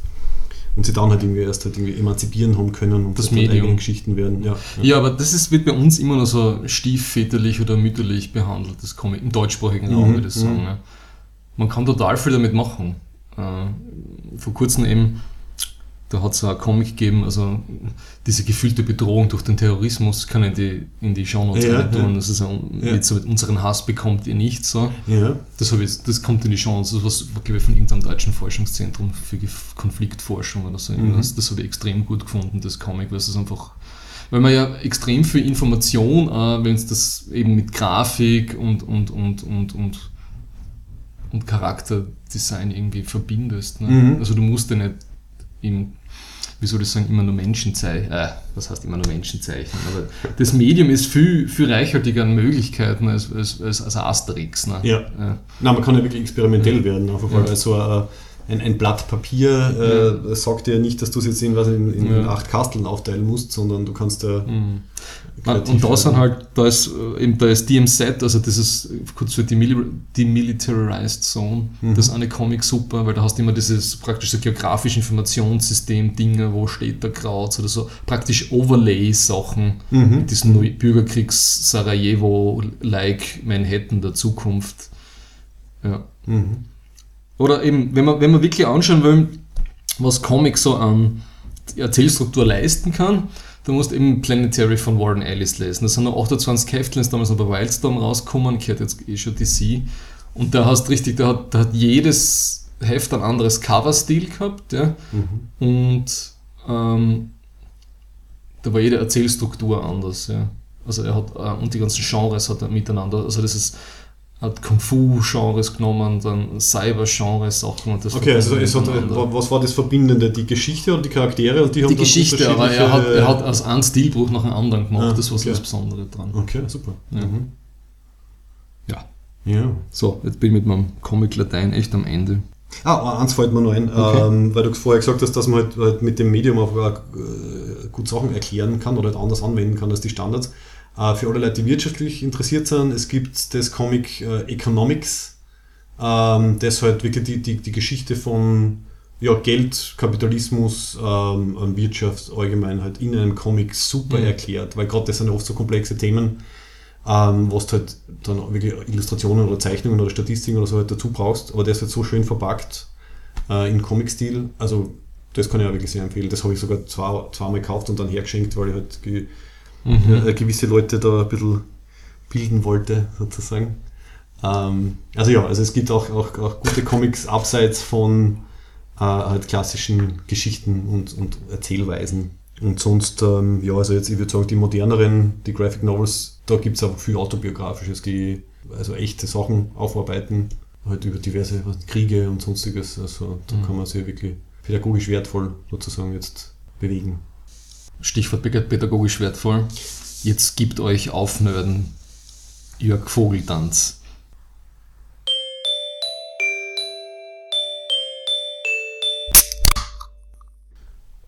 So, wir sitzen jetzt da mit Jörg Vogeltanz. Hallo Jörg. Hallo? Unser zweiter Gast äh, in unserer äh, Podcast-Geschichte. Und interessanterweise äh, ein Gast, den ich zumindest durch unseren ersten Gast, nämlich durch die Anna-Maria Jung, Mhm. kenne. Ja. Also Thomas, wie schaut es bei dir aus? Ja, also getroffen haben wir uns schon ein paar Mal. Ja. Auf Veranstaltungen. Das bleibt ja nicht aus in Graz. ja. Also ich glaube, ich habe die das erste Mal gesehen im Rechbauer, wo bei du die Anna-Maria irgendwie, entweder hast du was für die Anna-Maria ein bisschen kuratiert oder du hast ja, selber die, was vorgestellt. nein, ich glaube, das war die Präsentation. Also ich habe im Rechtparking was vorgestellt, weil nein, die Anna-Maria hat, glaube ich, ihr Comic vorgestellt damals auf dem Schlossberg oben, wenn ich mich nicht Ja, täusche. da war ja. Genau. Das war Und das Urbanity hab- damals, Genau, ne? das habe ich damals verlegt über meinen Verein, dieses Urbanity. Ne? Aber das war lustig, ja. Mhm. Also ja, dann seitdem eben, wie gesagt, das ist Graz, man läuft sie immer wieder äh, über, die, über die Wege. Und ich war auch äh, letztens im Forum Stadtpark bei der Mhm. Präsentation vom dritten Ash, dem Austrian Superheroes Comic. Und das ist äh, einer der Hauptgründe, warum du heute da bist. Das war sehr nett, also erstaunlich viel los gewesen. Es war sehr voll. Wir haben Musik von unten gehabt, äh, sogar live, irgendwelche Leute Ja, waren unten und es hat. Filmdreharbeiten gegeben. Ah, das war ein Beim Filmdreh. Pavillon hat irgendjemand einen Film gedreht, aber Aha. Kamera und Scheinwerfer, irgendwie so ein Musikvideo oder so. Ja. Auf jeden Fall, da ist ihm das dritte, die dritte Ausgabe von Ash Austrian ähm, Superheroes vorgestellt worden, die in Graz spielt und bei dem du auch maßgeblich beteiligt warst. Aber vielleicht fangen wir irgendwie am Anfang an. Erzähl uns ein bisschen, ihr habt ähm, das ganze Projekt, also österreichische Superhelden, im Herbst letzten Jahres mit einer Crowdfunding-Geschichte gestartet. Wie ist denn das so abgelaufen? Äh, ja, da, weißt du, ich bin ja, ich bin ja dann doch ein bisschen später eingestiegen. Also ich war ja nicht von Anfang an dabei. Der Harald Havers hat mich dann eben, nachdem das alles schon angelaufen war, eben gefragt, ob ich nicht eben die Nummer 3, die, die Main Story zeichnen mag. Und ich habe dann gesagt, jo, gern. Äh, ja, es ist mit Crowdfunding. Das war über, so jetzt fällt mir wieder, ich habe überhaupt keine Ahnung von Namen. Ich glaube, wie heißt das? Start Next, glaube ich, oder? oder Na, warte, ich habe sogar nachgeschaut, We Make It. Ja, genau, wie die verwechseln. Mhm. WeMakeIt.at, genau. Die haben das dankenswerterweise über Crowdfunding, hat das gut funktioniert. Also ich habe jetzt wieder mal nachgeschaut, es ist sogar weit mehr reinkommen, als, als äh, überlegt war vom Crowdfunding her. Und wir hatten dann auch ein paar Sponsoren, was ich weiß, und es läuft ja so immer noch mit so äh, äh, auch Statisten, die sich einkaufen können in die Comics und so. Also auch in Aufruf, dann sollte die Serie weitergehen. Man kann sich als Statist einkaufen. Sprechrollen kosten mehr, nur so Cameo-Auftritte sind billiger. Ja. Das war sehr interessant, genau. Ich habe mir diese äh, WeMakeIt.at Seite dann noch einmal angeschaut und da hat's, äh, hat jemand den 1000 Euro Pledge gemacht, weil der hat nämlich versprochen, dann auf ähm, Cover von genau. Band 4 wirklich dominant in ja, einer genau. Action-Szene vertreten zu sein. Ist das? Ja, ich glaube, das ist drinnen. Ja, ja, das ist auf jeden Fall drin, denke ich. Mhm, ja, mhm. ja. Also ich habe das Cover von, von, von 4 noch nicht gesehen. Ich habe Crowdfunding-Cover jetzt gesehen. Ja, vor ein paar Tagen, genau, ist das online ja, Weil es gibt ja immer, ein, für, für die, die sich nicht auskennen, es gibt ja immer drei Covers. Es gibt das herkömmliche Cover, das machen immer, das macht immer da, da an die Bar. Äh, dann gibt es das äh, Crowdfunding-Cover, das ist immer schwarz-weiß und das macht irgendein österreichischer Künstler aus dem Bereich im Grafikcomic etc. Und dann gibt es das Messe-Cover, also für Veranstaltungen, Messen und so. Und das ist ein Farbcover, das meistens inter, eher auch internationaler Star macht. Also wir haben da fürs Zweierheft hatten wir auch einen echten Marvel-Zeichner, mhm. der in Wien lebt und der das gemacht hat. Also das mhm. Und sonst ist das Team ja ziemlich äh, äh groß und, und weitläufig, ja, was ich so gesehen habe. Ja. Es wächst auch. Also ich, gestern mit, ich war gestern in Wien und, und also der Art Director, der Thomas Eigelsreiter, der stellt ja schon ein bisschen, weil es ist natürlich sehr viel zu tun. Und die, die Zeit, die Zeitvorgaben äh, sind halt auch relativ eng.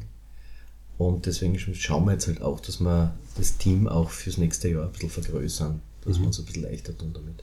Und das Prozedere ist, also es wird, äh, also es ist anscheinend jede, jede, jedes Jahr oder jede Staffel hat jetzt so vier, vier mhm. Comics, also ihr habt so vier irgendwie ja. draußen, ich nehme an, nächstes Jahr ja. dann auch wieder. Ja, hoffentlich. Ja. Und das wird dann in Teams aufgeteilt genau. und unterschiedliche Teams übernehmen dann genau. äh, die unterschiedlichen Bände und da sind sogar die Bände dann nochmal aufgeteilt, also für alle, die, die es noch nicht äh, sträflicherweise gelesen haben. Ähm, auch da, jeder Comicband ist in zwei Teile ja. geteilt, wo halt äh, die, die Main Story so ein bisschen weitergeht und dann noch ein zweiter, wo ein bisschen genau. mehr Zeit für Background Oft History und so, und genau, History und so zur Charakterentwicklung. So genau, ja, ja. Das heißt, du hast beim Dreier hast du die, die Haupt-Main Story. Genau, ja. Und ich bin jetzt, also ich bin jetzt im Gespräch, sagt man so schön, der, der Harald hat mich eben angefragt, ob ich, das ist Gott sei Dank der Vorteil ist, dass das dann nicht zeitgebunden ist, das heißt, es muss nicht irgendwie in einer bestimmten Reihenfolge erscheinen, dass ich äh, so äh, Spin-off-Geschichten hin und wieder dann auch mache. Also mhm. eher dann auch die Bösewichte, Hintergründe, weil das natürlich vom Zeichnen her kommt das mein Strich halt auch näher als die, die glatte Superheldengeschichte. Also du hast eher einen bösen Stil. Ja, das ist aber klar. Ich meine, wenn man, wenn man weiß, wie ich zeichne, das geht mir halt auch leichter von der Hand, das Kratzige, und das passt dann halt auch besser zu diesen Figuren, denke ich. Mhm. Also das war eh schon an der Grenze, das Dreier, finde ich, vom zeichnerischen Herz. Äh, da habe ich mich schon sehr bemüht. Dass ich Hast du zurückgehalten, sozusagen, ja? Ja, ja. Okay. ja, ja, ja. Das war, es ist ja nicht so einfach, weil man, wann zeichnet man als österreichischer Comiczeichner schon Superhelden? Ne? Das ist ja, jahrelang war das ja ein Stiefkind. Und wir sind ja alle selbst überrascht, was das für ein, äh, mhm. was das für Echo gehabt hat. Also was das, das offensichtlich war es gerade zur richtigen Zeit. Aus irgendeinem Grund. Man kann schon sagen, dass es in den letzten wahrscheinlich zehn Jahre am Mainstream bei uns geworden ist, ne? durch diese ganzen ja, Marvel Cinematic ja, Universe. Äh, bin ich mir ganz sicher. Ich glaub, also, in den 90er hätte man da wahrscheinlich weniger Chance gehabt, glaube ich. Ne? Da ja. nicht so bekannt. Ja gut, in den 90ern hat es dann die ganzen lächerlichen Geschichten gegeben, ja. diese, diese zuckerbunten Comic-Verfilmungen, ja. wo man dann geglaubt hat, wenn man ein Comic verfilmt, muss es bunt sein, weil es ist ja für Kinder. Nein, ich meine, man muss sagen, wenn man jetzt die letzten zehn Jahre anschaut, äh, was so gerade am Fernsehserien-Sektor, was mit Comic-Verfilmungen passiert, das ist ein Wahnsinn. Also die mhm. Qualität ist unglaublich gestiegen. Das ist fast schon New Hollywood zum Teil. Also der Devil ist ein Wahnsinn, finde mhm. ich. Mhm. Jessica Jones, der, der auch großartig, ja, ja genau. Ja. Mhm. Ganz schlecht ist dann wieder Supergirl. Das war wirklich schlecht geworden dabei. Ähm, ich, ich, ich glaube, es, hat, es, hat, es deckt eine Nische ab. Also ich habe die erste Staffel. nicht. ich habe die, hab die, erste Staffel geschaut und die war, es, es, es geht mir immer so ein bisschen so das Herz auf, wenn ich sowas, einfach sowas Liebes und Positives sehe. Ja, das ist so antifeministisch und sie verkaufen halt, es als feministisch. Äh, ich ich habe es mehr so auf mich wirken lassen. Ich habe jetzt gar nicht drüber nachgedacht, was da so die, die vielleicht die Agenten irgendwie dahinter sind. Aber okay, Du wir das enge driften, Kostüm wir driften ab.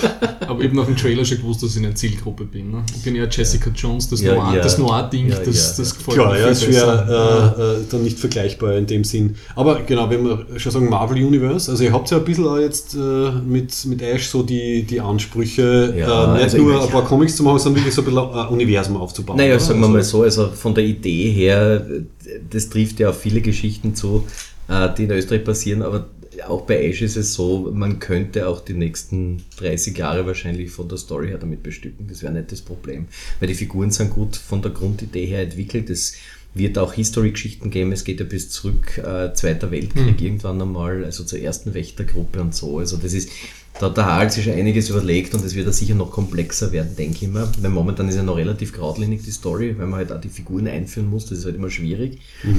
Ähm, dass wir Marvel nicht bocken werden, das ist uns klar. Also wir werden nicht Marvel Konkurrenz machen. Das ist, glaube ich, jedem von uns klar. Ja, ein bisschen österreichische Aber- Bescheidenheit. Ja, aber das, was wir natürlich schon als Anspruch haben, ist erstens einmal auf jeden Fall das Format, das sieht man eh und dass es eben auch am Kiosk zu, zu kriegen ist und nicht nur in Comic-Shops.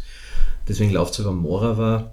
Und das Zweite ist halt auch, dass wir gesagt haben, wir wollen es nicht ironisieren übermäßig. Es gibt natürlich ironische Geschichten, die gibt es auch bei Marvel genauso.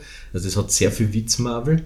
Ähm, aber wir wollten es bewusst jetzt nicht als, als Parodie, als Superhelden-Parodie anlegen. Weil wir gesagt haben, das gibt's eh schon, das erwartet man auch. Ne? Also wenn ein Österreicher Superhelden-Comic macht, sagt er, ah, das ist sicher eine Parodie. Ne? Und es ist ja auch nicht so einfach in Österreich Superhelden zu etablieren. Sagt der Harald ja gerne immer bei den Ansprachen. Also Spider-Man in Graz wird sie aufhängen an den Oberleitungen. Ne? Also Aber dafür würde dann in äh, eine Krankenversorgung kommen, die er sich leisten kann. Genau. Also das ist zumindest ja. No Ja. need to break bad. genau, ja. Richtig, richtig. Ähm, ja, und man merkt es auch sehr schön, also diese Namen, die immer wieder gestreut werden. Also irgendwie im, im zweiten und oder ersten und zweiten Band geht es halt sehr stark darum, dass halt die, die Superhelden zusammenfinden. Also Genau. es, äh, in, in, im Zentrum ist da der äh, Captain ähm, Austria Junior, weil es hat nur schon einen Senior gegeben, ähm, der halt irgendwie dann draufkommt, dass er ähm, dann für diesen einen Gegner, der auftaucht, doch irgendwie Unterstützung braucht. Und dann ist so ein klassisches Teambuilding, so erster, zweiter, dritter Band. Äh, beziehungsweise im dritten arbeiten sie dann schon fleißig zusammen und es gibt einen schönen Cliffhanger dann am Ende. Ähm, und was ich auch sehr nett gefunden habe, ist, es werden halt immer wieder so, so Namen gestreut, so von halt, ah, was dann gibt es halt in, in, auch in Deutschland gibt es irgendeine Superheldenliga ähm, mit, was nicht, das Münchner Kindle äh, wird dann irgendwie so reingestreut oder es gibt irgendwie die, die, den roten Husaren und die Czardasch-Fürstin und so. Also man merkt schon, dass irgendwie Potenzial irgendwie im Hintergrund vorhanden ist oder als Geschichte schon geplant ist. Oder in die Szene, wo der Vater kommt, ne, da hat er zwar so Kumpanen und der eine schaut aus wie ein Schaffner. Ne? Genau. Der, der ja. hätte Ja, gewusst, genau. was der macht. Ja, das kommt schon. Das kommt schon. Das kommt schon. Ja, diese Saus sind natürlich immer wahnsinnig lustig. Aber man muss schauen, ich hoffe, es geht dann auch weiter. Weil wir hatten das ja damals bei dieser Pantera und Filmgeschichte, das wäre ja mindestens genauso komplex gewesen. Das hat sich dann einfach nicht mehr finanzieren lassen irgendwann. Also ich hoffe, dass sich das besser finanzieren lässt, aber das schaut gut aus. Ich denke auch, ich schätze mal, du wirst dann, ich meine, gut, du bist ja allgemein in der, in der Branche irgendwie umtriebig, also sowohl halt, halt Illustration, also alles was quasi Print, äh, Grafik und Design betrifft, als auch Film. Ich nehme einfach an, es ist wesentlich komplizierter, irgendwie Dreharbeiten aufzustellen und das durchzuziehen. Äh. Ähm, Ich sag da ganz ehrlich, äh, eigentlich für mich vom Kräfteaufwand her nicht. mhm. Also ich muss gestehen, dass ich, das klingt jetzt furchtbar ketzerisch, wenn ich da sitze, aber ich bewege mich immer mehr weg vom Comiczeichnen. Das war ja, eigentlich hat mir der Harald ja sehr überredet, dass ich das mache, weil ich wollte eigentlich die nächsten Jahre keine größeren Comics mehr zeichnen. Weil es mir einfach schon auf die Nerven gegangen ist. Die Förderstruktur in der Steiermark ist einfach zum Kacken, um es Mhm. vornehm auszudrücken. Äh, du kannst dir selber die Sachen nicht finanzieren, weil der Druck zu teuer ist. Also bis auf diese Trilogie, die ich gemacht habe, die halt über CreateSpace läuft, die dann halt aber nicht im Handel erhältlich ist, sondern du musst es über Amazon bestellen, was eh okay ist. wenn sie Aber- Steuern zahlen würden, ne? Naja. Ah ja, okay, anderes Naja, Thema, das ist ja ja. das andere Thema. Ja, du brauchst dann wieder ein deutsches Bankkonto, damit du bloß überwiesen kriegst und lauter so Sachen. Mhm. Und ähm, beim Film ist es natürlich von der Finanzierung noch schlimmer, weil die Filmförderung ist noch schlimmer in der Steiermark. Ja. Aber ähm, äh, ich muss gestehen, dass mir Film machen, auch wenn ich nicht viel bisher gemacht habe, aber das, was ich gemacht habe, macht mir sehr, sehr viel Spaß. Also es gibt mir Kraft. Ich finde ich finde Filme machen einfach sehr spannend. Ja. Mhm. Und es ist eh eine Comic-Sache eigentlich auch. Ich habe ja eigentlich Comiczeichnen angefangen ursprünglich, weil ich Filme machen wollte. Ich habe Bühnenbild in Graz studiert, damit ich irgendwie in Richtung Film arbeiten kann, weil das hat es 90, 1990, 92 hat es nicht gegeben. Das. Also ich habe 88 studieren, zu studieren begonnen, mhm. dass nach Wien gehen können, auf die Filmakademie oder auf die Angewandte, das wollte ich nicht. Dann habe ich ein Kind gekriegt, also ich bin Vater geworden. Mhm. Äh, und dann war das sowieso gegessen. Und im Endeffekt ist es so, dass ich eigentlich, seit ich angefangen habe, freischaffend tätig zu sein, immer in Richtung Film bewegen wollte. Und jetzt ist mittlerweile Gott sei Dank die Technik so weit, dass man auch eigentlich mit wenig finanziellem Eigenaufwand zum Beispiel schneiden kann etc. Ähm, wenn man einen Kameramann hat, kann man auch relativ gut schon drehen. Also das, was du heute mit so Geschichten wie Video Co-Pilot oder so, mit den ganzen Sachen an Effekten etc. zusammenbringst, oder was du heute an Qualität mit einer Canon-Fotoapparatkamera zusammenbringst, zum Beispiel, da hättest 1995 hättest Unsummen dafür ausgeben müssen und das hätte nicht so ausgeschaut. Und das finde ich schon sehr angenehm. Aber natürlich, Comic ist ein klasses Medium, das mir immer noch sehr gut gefällt. Aber ich muss gestehen, es ist mir ehrlich gesagt schon langsam wieder zu mühsam.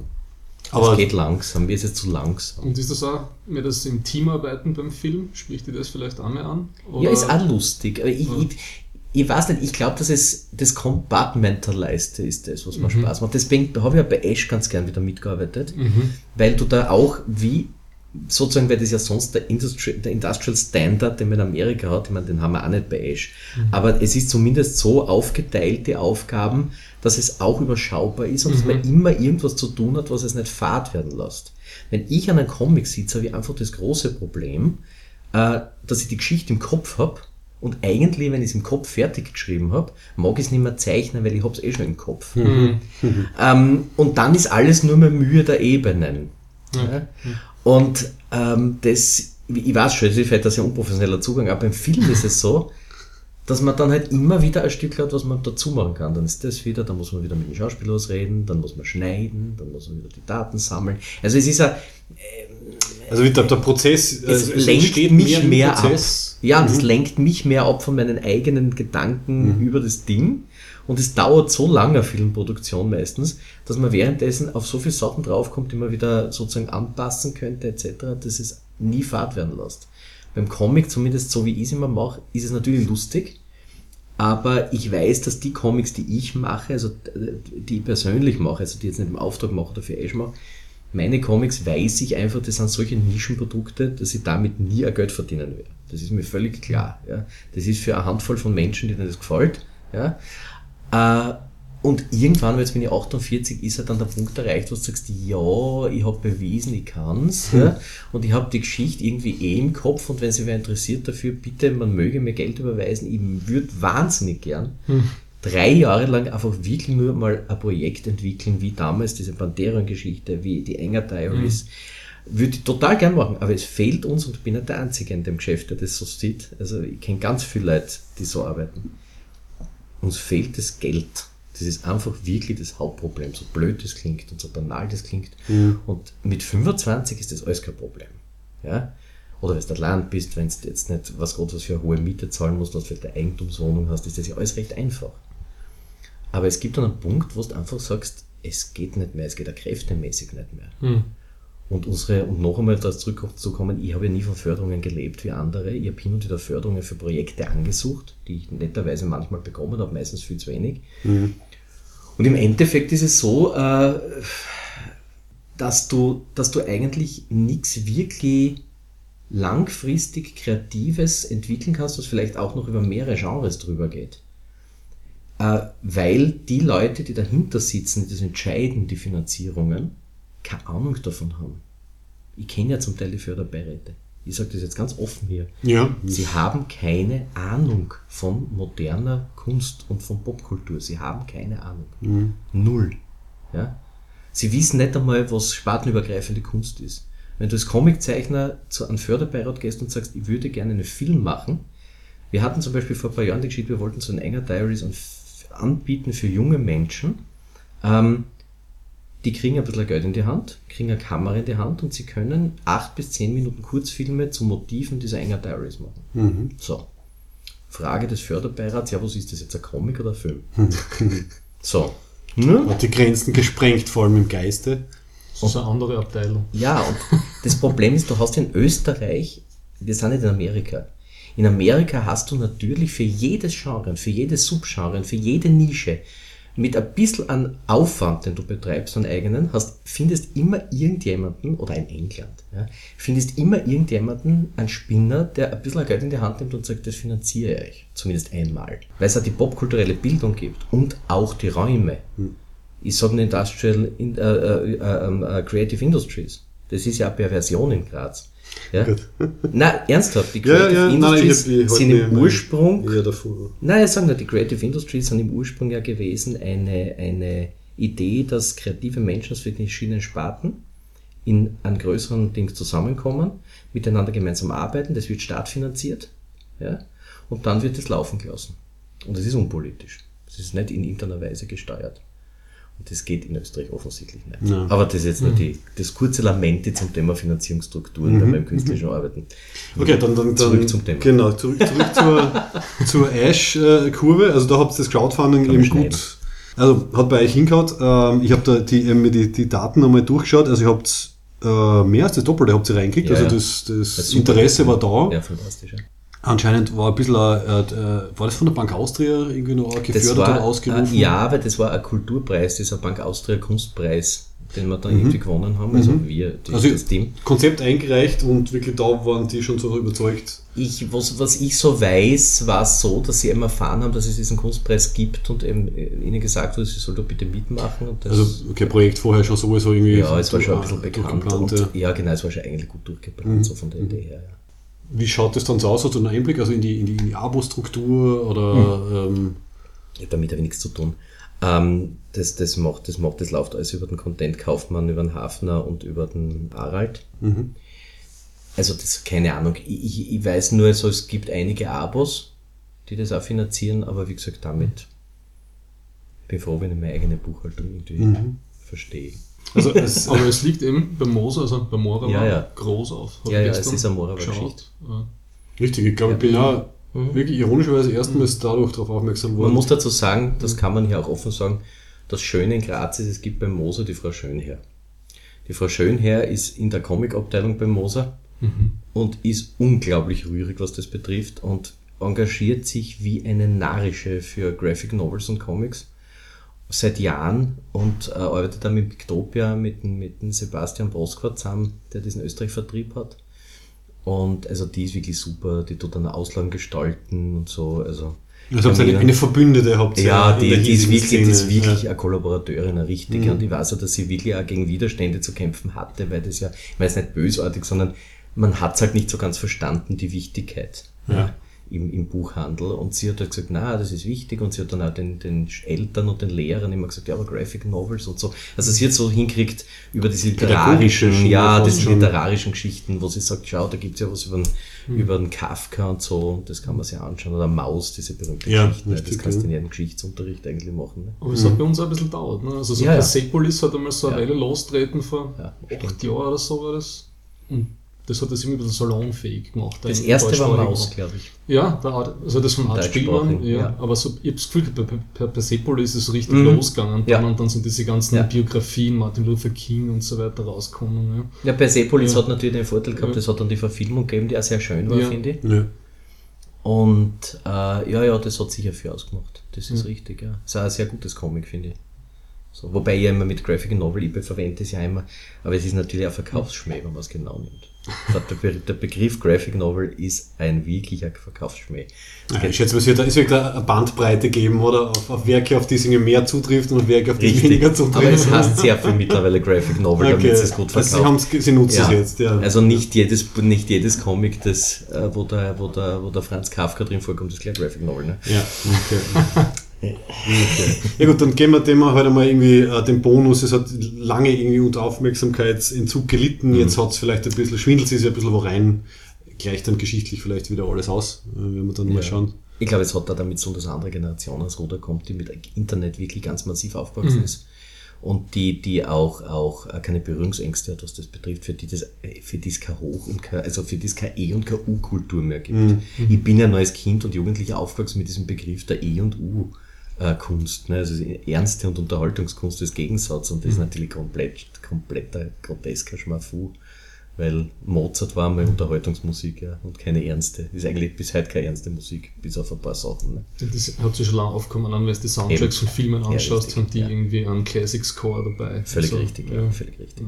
Und umgekehrt, ja. Mhm. Übrigens vielleicht äh, unser nächstes oder übernächstes Podcast-Thema, äh, Film-Soundtracks, Serien-Soundtracks und so weiter.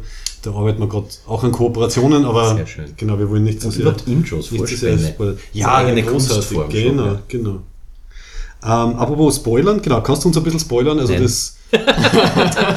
Schauen wir mal, wie weit wir kommen. Also das, das, vierte, das vierte Heft wird bei der, bei der Vienna Comics am Ja. Genau. 8. und am 9. Äh, Oktober in Wien eben vorgestellt. Mhm. Heißt das letzte Aufgebot. Da sind wir alle dort. Ähm, also ihr seid dann nicht das letzte Aufgebot, sondern natürlich das, das beste Aufgebot. Nicht. Ähm, äh, ja, kannst du uns nicht irgendwas... Nein, ich, ich, ich irgendeinen weiß nicht, es, kleinen es, Hinweis? es, es, es wird eine, eine, ich sage jetzt mal, es wird eine sehr bekannte Wiener Sehenswürdigkeit äh, lebendig auftreten und äh, Oh. der Bürgermeister kommt vor, Sehr gut. der Reale. Mhm, Es wird dann, was ich auch gehört habe, eine Präsentation im, im Rathaus in Wien irgendwann einmal auch noch geben. Also schau, sogar, sogar politisch schlägt es Wellen. Ja. Und wenn Obwohl der, der immer sagt, er will ja unpolitisch bleiben, aber es ist natürlich nicht ganz unpolitisch. Äh, ja, also wie gesagt. Und es gibt, das kann ich auch schon spoilern, das sagt der Harald ja auch bei jedem Treffen, es gibt zumindest Gespräche, lose Gespräche mit jemandem, der sich dafür interessiert, das eventuell zu verfilmen. Ob jetzt als Serie oder als Film, weiß ich nicht. Aber das wäre natürlich auch sehr lustig. aber dann gezeichnet oder real? Nein, nein, real. Schon real. Ja, gezeichnet. Kann sich ja kein Mensch leisten. Animationsfilm, was das kostet. Ja, schau, Das ist immer das, wenn die Leute ja. du machst Ja. Film. Ja, natürlich. Du kannst dir die Manpower nicht leisten. Ich muss dann nur Also- anschauen, so ein durchschnittlicher Animationsfilm von Pixar, wie lang der Abspann ist und wie viele Ja. Leute da mitgearbeitet haben. Teilweise sind in den Pixar-Abspänen sind schon neue kleine Kurzfilme laufen mit daneben mit, weil es so lange dauert, damit man wieder was zum Schauen Ja, hat, überhaupt die ganzen Special Effekte. Jetzt habe ich mir gerade angeschaut, ja, der neue X-Men, der dann, wo dann am Ende steht, dieser Film sicherte 15.000 Arbeitsplätze. Ja, du. Das steht schon dabei. Das Ja, ist dann, das steht dabei. Und manche, manche besser bezahlt, manche schlechter, aber ja, ich glaube prinzipiell, wenn du jetzt von der, was nicht, vom Pre-Marketing äh, Logistik gehst bis zur, was nicht, Bauarbeiter, die irgendwelche Baustudio-Aufbauten Ja, machen, ja, Bürotechniker, Kostümschneider. ja, da kann man schon kleine österreichische Bundesländer damit äh, das Budget aufbessern. Na, ich würde mal sagen, allein die Kostüme wahrscheinlich der Helden, der Haupthelden in diesen Filmen kosten so viel wie eine durchschnittliche Produktion von einem österreichischen Film, denke ich mal. Ja, ja echt vorstellbar. Das heißt, ähm, wenn das dann wirklich spruchreif wäre und das dann verfilmt wird, würdest du dann versuchen, dich irgendwie einzubringen, weil du gerade vorher Ja, gesagt hast, dass haben du schon, eben wir haben schon mit Thomas Eigelsreiter, mit Art Director, haben wir das letzte Mal geredet, er hat gesagt, das machen wir ich, Schauen wir mal. Ich, ich würde es total gern machen, wenn man, mir, wenn, man mir, wenn man mir das Vertrauen zukommen lässt, dass ich es machen darf. Ja, nein, du, muss die Produktionsfirma dann entscheiden, aber das ist ja komplette Zukunftsmusik. Mhm. Aber es ist eben ein schöner Traum, den man hat, wenn man sagt, ich meine, wenn man sowas zeichnet und dann sieht man es so im Real im Kino, es muss ja sehr lustig sein. Ich denke mir immer, wenn jetzt Stan Lee wäre, ich würde ja permanent einen Orgasmus kriegen. Ne? Ich glaube, deswegen, wie heute, ich meine, er ist schon relativ alt, ich glaube, deswegen lebt er noch und ist irgendwie so gut unterwegs, weil er freut sich einfach mindestens zweimal im Jahr extrem. Glaubbar, ja. Und der hat immer ein Cameo und da wirkt er immer sehr happy. Richtig, ja. Die darf er sich inzwischen wahrscheinlich auch schon selber schreiben, ja. Da ist er Das ist natürlich eine wahnsinnige, wahnsinnige äh, Meisterleistung, diese, diese Verknüpfung der Geschichten ist natürlich irre, jetzt ob man es mag oder nicht, aber diese ganzen Fernsehserien, Filme, wie das alles jetzt mittlerweile ineinander hakt, ist unfassbar. Und das Problem ist, es ist für Komplettisten, wie ich auch einer bin, so als Leute mein Handy, es tut mir sehr leid. Sehr schön, jetzt haben wir Original Jörg Vogeltans Klingelton Ja. auf Band, falls wir es einmal brauchen. Einmal ich bin mitten in einem Podcast-Aufzeichnung. Ich schalte jetzt das Handy auf. Ich rufe dich später an. Ciao.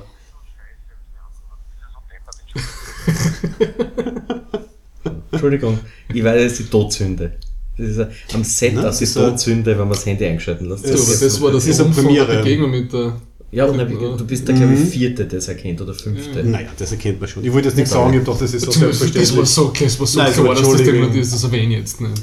Ja. Okay. Na, das, das letzte, was aufgefallen ist, das war vor zwei Jahren, wo ich Ich unterrichte auf der FH Aktzeichnen und Freihandzeichnen und das Aktmodell steht in der Mitte der Studierenden und mein Handy geht ab und das Aktmodell dreht sich um und sagt, haha, völlig klar, dass du den Leuten da hast. und alle Studierenden, hm, wieso? Kein Mensch hat dafür gekannt. Ah, okay, schau. Auftrag für die nächste Stunde dann. Ich glaube, ein bisschen Filmbildung ja, dazu genau. rein. Sehr können wir uns was auf die Schultern klopfen, Max, dass wir das erkannt haben. Ja, ihr seid brav. Und, und wir sind schon wieder beim ja Thema, voll beim Thema Filmmusik. Also wir, können schon, wir, wir bauen schon so vor, Wahnsinn. Ähm, ja. Auf jeden Fall super, ja, also dass das Filminteressenten da sind, hast zumindest einmal jetzt, äh, egal wann es passieren wird, dass halt einfach das, das, das spiegelt das, das, das Medieninteresse, aber das Interesse Genau, ja. generell, generell einmal wieder. Der Pressespiegel war Wahnsinn, also Presseecho war Wahnsinn. Das Ähm, Also- war echt erstaunlich. das hat mir überrascht. Was Das hat uns alle- alle also überrascht. Superheld in Österreich. Es hat uns alle überrascht. Also- Also, wirklich. Es hat uns wirklich alle überrascht. Und auch wir haben gesagt, auf den Messen zum Beispiel, normalerweise, wenn du mit sowas kommst, normalerweise kommen die Leute und sagen, aha, was, österreichische Super, dann seid ihr jetzt ganz deppert geworden. Mhm. Und wirklich, also ich habe das selbst miterlebt bei dieser Wiener Comic-Con, bei der letzten, wo dann die Leute kommen und sagen, hey, super, Wahnsinn, geil, und es ist eh ernst gemeint, gell, und so. Und ich habe mir gedacht, ja, also Wahnsinn. Und völlig richtig, also vor 10, 15 Jahren wäre es wahrscheinlich undenkbar gewesen. Also wir haben offensichtlich einen, einen Zahn der Zeit angebohrt. Also jetzt ist eher dann, ist eher dann so die, die, die typische Frage, warum ist er nicht, wer schon früher drauf gekommen, aber wenn man es halt zur richtigen Zeit macht, dann wirkt es halt so. Ich glaube, es hat eh so Versuche immer wieder gegeben, aber ich, ich- das, das Problem war eben, dass es bisher immer so ironisiert wurde. Ne? Ja. Wobei, ihr habt eben, wie, angesprochen, schon genug, also jede Menge Humor drinnen. Was ich sehr nett finde, ist, dass natürlich der, äh, der äh, grüne Panther äh, passend zum steirischen Wappentier natürlich aus allen oder Den fast allen ich Körperöffnungen ähm, Ja. feurige Furze abgeben kann. Das Den durfte ich erfinden. Ja, das, das hat man, das hat man gemerkt. sehr Der- schön, ja. Ich meine, der war ja schon im, genau, ihr habt ja ein bisschen sogar Vorgeschichte. Also es es gibt ja nicht nur die vier ein Bände. Prequel-Heft Genau, gegeben. Prequel-Hefte. Also Das ein, Nullerheft und das eineinhalb, Null-einhalb Heft und so. Also und im Halbheft ist er ja schon, ist er ja schon drinnen, genau. Und ja, da ist hat die man Seite schon drinnen, aber noch nicht final äh, äh, sozusagen koloriert. Und Texte Richtig, ja, man merkt den. Unterschied, aber halt, ähm, ja, also sehr schön. Also das passt irgendwie dann zu, zu deinem Stil, so wie du es vorher beschrieben hast. Also ähm, der, der, der grüne Panther schon gealtert, äh, etwas untersetzt äh, und versucht in, in ähm, halbgrinnigen Lokalen dann Mädels mit seinen äh, Künsten zu ist das beeindrucken. Café Ja. Mild, Max. Ja, ich weiß, Es ist warum steht da, warum steht da der. Rosi? Ich weiß, es, Ja, weil es eben, es immer schaut nicht, aus weil es wie eben nicht das Café ja. Mild innen ist, Ja. sondern es ist ein fiktives Also von außen hätte man, hätte man gedacht, also es ist ja... Ja, es ist von außen da- das Café Mild. Ja. Aber die heißt ja Rosi Mild. Richtig, genau. Das war ja der, Okay, der also bisschen- Insider-Gag. Und ich bin ja sehr glücklich, dass, dass die Lisa Heschel die Kolorierung gemacht hat, Mhm. weil das war eine Bedingung von mir, weil ich gesagt habe, es geht sich zeitlich nicht aus. Ich habe vom Harald die letzte, also die letzte Hälfte des Comics habe ich knapp einen Monat vor der Drucklegung gekriegt. Wow. Und ich habe dann gesagt, also, äh, na, das schaffe ich nicht. Ja? Und das war super, weil die Lisa Heschel das dann wirklich also kongenial, finde ich, koloriert hat. Also wie kann man sich da den Ablauf vorstellen ähm, von der Produktion her? Du kriegst, du kriegst so ein Drehbuch. Ich kriege ein Drehbuchskript, leider Gottes nicht auf einmal, weil mir wäre natürlich viel lieber, wenn ich es gleich auf einmal hätte, aber der Harald schreibt es nicht so, das ist unterschiedlich, also jeder Autor hat das anders, aber ich habe jetzt gestern neben mit Art Director hat gesagt, er wird schon auch ein bisschen darauf pochen, dass in Zukunft auch die, die Sachen vielleicht ein bisschen früher sozusagen schon durchgeplant auch sind vom Autor her, weil es ja für uns leichter zum Zeichnen ist. Ähm, aber nachdem wir das alle mehr oder weniger nebenberuflich machen und auch der Harald natürlich, ist natürlich klar, dass das nicht alles immer so easy geht. Ähm, ich kriege dieses Ding, ja, das kriege ich zugeschickt, das Word-Dokument oder PDF und dann fange ich an zu zeichnen. Und normalerweise ist es ja so, weil die ja auch alle auf Tablet zeichnen, ich bin ja glaube ich der Einzige, der nur auf, ein, auf Papier und mit Bleistift und Feder und Tuschflasche zeichnet, weil das ist ja wirklich mit Feder gezeichnet zum Teil. Ähm, normalerweise ist es so, dass der Harald dann so die ersten Scribbles kriegt, der Seiten und anschaut, ob ihm das so passt vom Ablauf. Und ich habe gleich gesagt, das kann ich nicht, das tue ich nicht, weil ich zeichne durch. Ja. und er hat gesagt, ja, okay, na, dann machen wir es halt. Ich habe gesagt, ich habe aber kein Problem damit, wenn die Seite fertig gezeichnet ist, im Nachhinein noch was zu ändern oder die Seite neu zu zeichnen, da habe ich gar kein Problem. Für mich ist es viel anstrengender, immer diese Skribelei. Ich bin auch bei Filmen zum Beispiel, es gibt, obwohl ich mir selber damit ein Geschäft wegnehme, aber ich hasse Storyboards. Mir geht es so auf die Nerven. Ich, ich mag am Set nicht mit einem Storyboard stehen, weil ich finde, das, das kastelt dann ein. Für, für einen Kameramann ist es super natürlich. Aber ich, ich weiß nicht, also ich, man, ich finde, man muss inspirieren lassen, aber das ist meine persönliche Meinung. Und ich bin jemand, der mal fertig werden will und dieses ewige Vorplanen und Vorskizzieren, das geht mir wahnsinnig auf die Nerven. Mag ich überhaupt nicht. Interessant, also ich glaube, für die Filmproduktion werden sie die dann nicht nehmen. Na gut, das ist die Frage, ne? man, man muss ja nicht. Du kannst dich bewerben mit alles außer Storyboards und Und dann. man muss nicht für alles ein Storyboard machen. Wenn du einen visionären Kameramann hast, einen guten, dann brauchst du kein Storyboard. Ja, also wenn man sich auf die, auf die Improvisationsfähigkeiten der, der Leute äh, verlässt. Ja, das ist ja die Kunst beim Mhm. Film. Du, was, was ich mich gefragt habe, ähm, das Format, wie das gewesen also dass Ja. ihr wirklich auf dieses US-Format Ja. abgezielt, äh, abgezielt habt, also auf also das klassische Floppy-Heft. Ja, ne? ja. Hat, auch dieses 17 mal ja, 24 äh, quasi. das, wie ist jetzt zu der Entscheidung gekommen? Ne? Weil das ja eher Das ungewöhnlich ist für einen deutschen Na, Buchmarkt. na, ne? für Comics eigentlich gar nicht einmal so. Ja. Also meine sind auch alle insgesamt in dem Format. Und wir sind einfach auf das hinkommen, weil erstens gefällt uns das Format Mhm. schon von diesen ganzen, dann kennt man es natürlich von den Marvel und diesen Geschichten her. Und es ist einfach von der, also ich finde, dass es von der, von der, von der Proportion her einfach sehr schön ist. Mhm. Ähm, es ist auf jeden Fall schöner als ein A4. Ja, ja, also das A4 Album, ist ne? einfach total Ja. öd, finde ich. Ja. Ö- A4 ist wirklich ein ödes Format. Und, und was soll man sonst nehmen? Ne? Also ein Sonderformat, das ist unpraktisch. Und es lässt sich leicht einordnen in irgendwelche Regale, Mhm. Buchhandlungen. Es lässt sich äh, sehr gut halten, es lässt sich gut lesen, man bringt gut Sachen unter. Also ich, kann mich überhaupt nicht erinnern, dass das eine Diskussion eigentlich war. Ich meine, ich war am Anfang bei den ersten Prozessen nicht dabei, aber ich glaube nicht, dass das eine lange Diskussion war. Ich glaube, das war relativ schnell die Entscheidung, dass man das amerikanische Format nimmt. Und es gibt da mittlerweile also ganz sicher sehr viel auch deutschsprachige Comic-Geschichten. Die mit ganzen Panini-Geschichten. Ja. Also, na, weil man eben Ja. diesen Markt auch ein bisschen natürlich Ja. unter Anführungszeichen imitieren möchte, wenn man es halt kennt. Ja, also so wie man halt im Deutschen dann einen Krimi oder einen Thriller-Film macht, der halt ähnlich ist wie amerikanisch oder englisch, Ja. weil da Standard hat. Ne? Ja. Oder Kameraeinstellungen. Und ist da, auch- also ich bin ja jetzt nicht ganz so Comic bewandert, muss ich zugeben, mit diesen amerikanischen Sachen, dass man zum Beispiel halt Seiten drinnen hat mit Leserbriefen, das aus dem übernommen? Oder, manchmal ja, manchmal nein, das kommt schon vor. Ja, ja. Mhm, Also bei diesen, bei diesen Geschichten kommt das immer wieder vor. Das finde ich- sehr nett, ja. Habt ihr auch einen Plan, so einen Trade Paperback zu machen? Was ich weiß, ja, aber ich bin mir jetzt, ich bin mir jetzt nicht ganz sicher, wie das geplant ist und wann das geplant ist, aber ich glaube schon, dass es ein Trade Paperback geben soll. Wäre Das ja finde ich auch schlau. cool, ja. Ich, kauf, ich muss ja auch Ja. ehrlich gestehen, ich bin ja nicht der Heftekaufer. Ich bin auch der Paperback. Also ich bin Besteller. leider nicht der Ja. klassische Comicleser, der dann daheim zwei Exemplare hat, eins zum Lesen und eins eingeschweißt. Na, das zum Horror von Bernhard Reicher, mit dem er immer arbeitet, der sein Buch Aficionado ist. Ich bin ja der, der Eselsohren Bücher macht. ähm, Ja, mit dem Kindle kann man das nicht machen. Und deswegen, Kann man schon, aber dann ist er hin. Dann ist er hin. Ja, man kann es einmal machen. Na, aber bei wirklich schönen Büchern kaufe ich mir dann wirklich, wenn ich es mir leisten kann, zwei Ausgaben. Eine Paperback-Ausgabe, wo ich Eselsohren reinmachen kann zum Lesen und eine, die schön ist. Die Nutzvariante. Ja, genau. Ich habe mir zum Beispiel dieses, dieses äh, Invisibles Omnibus gekauft. Das kann man gar nicht mehr lesen, weil es so dick ist. Okay. Kennt ihr das? Die Invisibles, das ist diese Comicserie, diese geniale von Grant Morrison aus den 90er Jahren. Und auf die übrigens die Anna Maria damals gebracht hat. Ja, schau. Äh, eine wilde, transdimensionale Verschwörungstheorie. Und das hat halt relativ viel Hefteln. Und da gibt es jetzt diesen Omnibus-Band, der ist Hardcover, so groß in dem Format, ein bisschen kleiner sogar. Nein, schon im Format. Und der ist wirklich so dick. Wie, wie zwei Bibeln ineinander gesteckt, also über 1000 Seiten oder was. Also irgendwann wird es im Blättern ein bisschen schwer. Dann. Ja, also am Klo kann man es nimmer lesen, sag ich jetzt einmal.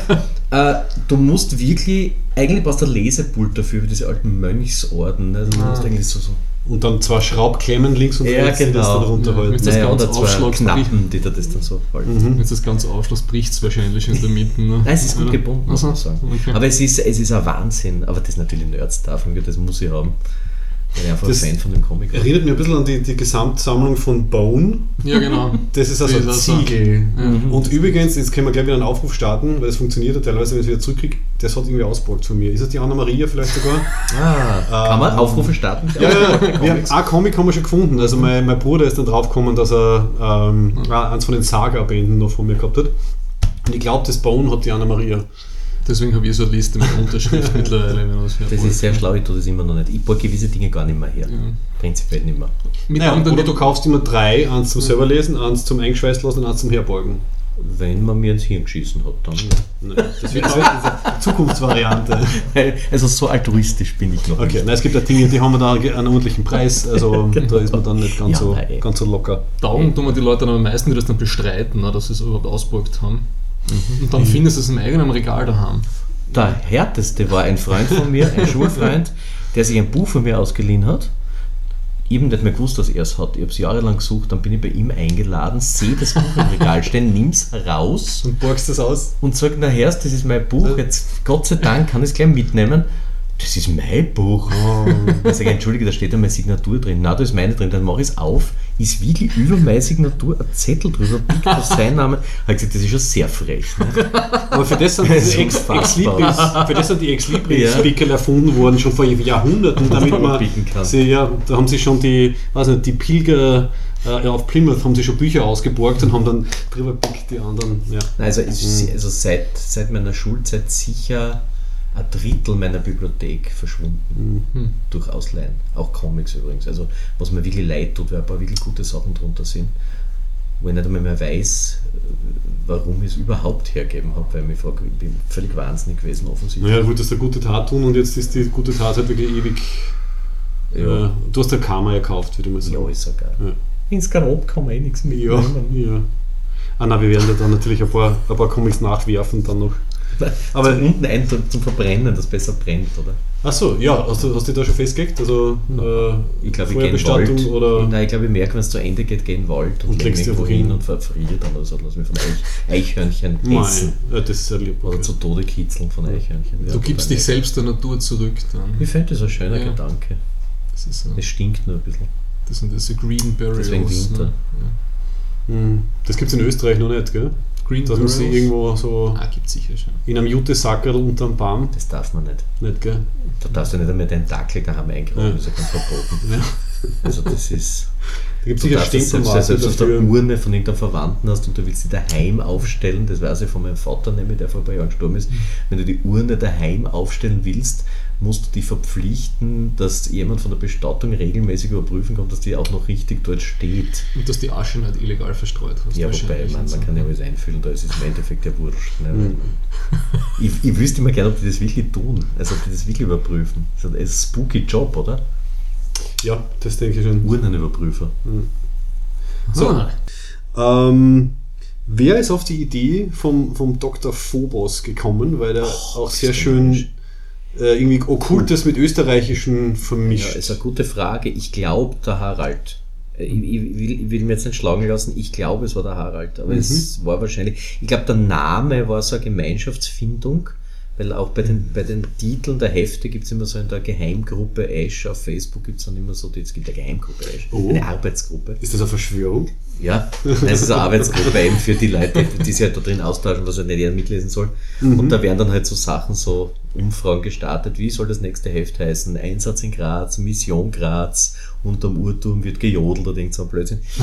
Und dann kann man dazu schreiben und die Mehrheitsentscheidung gewinnt meistens dann. Weil das finde ich sehr nett, das, das möchte ich kurz Ja, der ist vorlesen. super, der. Ähm, die Erklärung, also seine, seine, seine bösen Superkräfte kommen halt von einem Spazierstock. Mhm. Habe ich sehr Neil Gaiman-haft gefunden. muss ich Ja, sagen. ein bisschen, ja, stimmt. Ja. der, der Spazierstock hat immer so einen Kopf des Horus drauf, also es ist ein, ein, ein ägyptisches Artefakt, äh, ist aber von Sigmund Freud anscheinend sehr lange verwendet Genau. worden. Und ähm, der, der Phobos vermutet dann, also der Spazierstock hatte sich in den zahllosen Sitzungen der schwer gestörten Patienten von Professor Freud mit psychischen Energien und Traumata randvoll gesogen.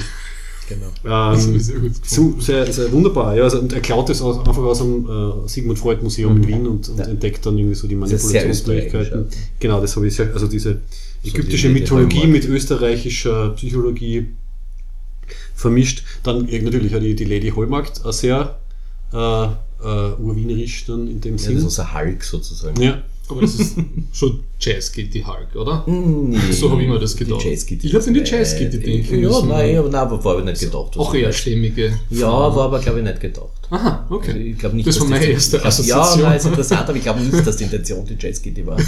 Beim Jazz geht es ja aus der Steiermark, die hätte man dann wieder so, entsprechend ja, ansiedeln müssen. Ich habe es jetzt nicht genau recherchiert. Nein. ich glaube, Jazzgitarre war es nicht, wenn ich mir jetzt nicht ganz täusche. Ich glaube nicht. Mhm. Wobei sie war ja lange in Wien, muss man sagen. Also Tradi Waberl und so. Ja. Ich meine, natürlich, unterbewusst wird es wahrscheinlich schon Also vielleicht, keine Ahnung, ich muss nach Harald fragen.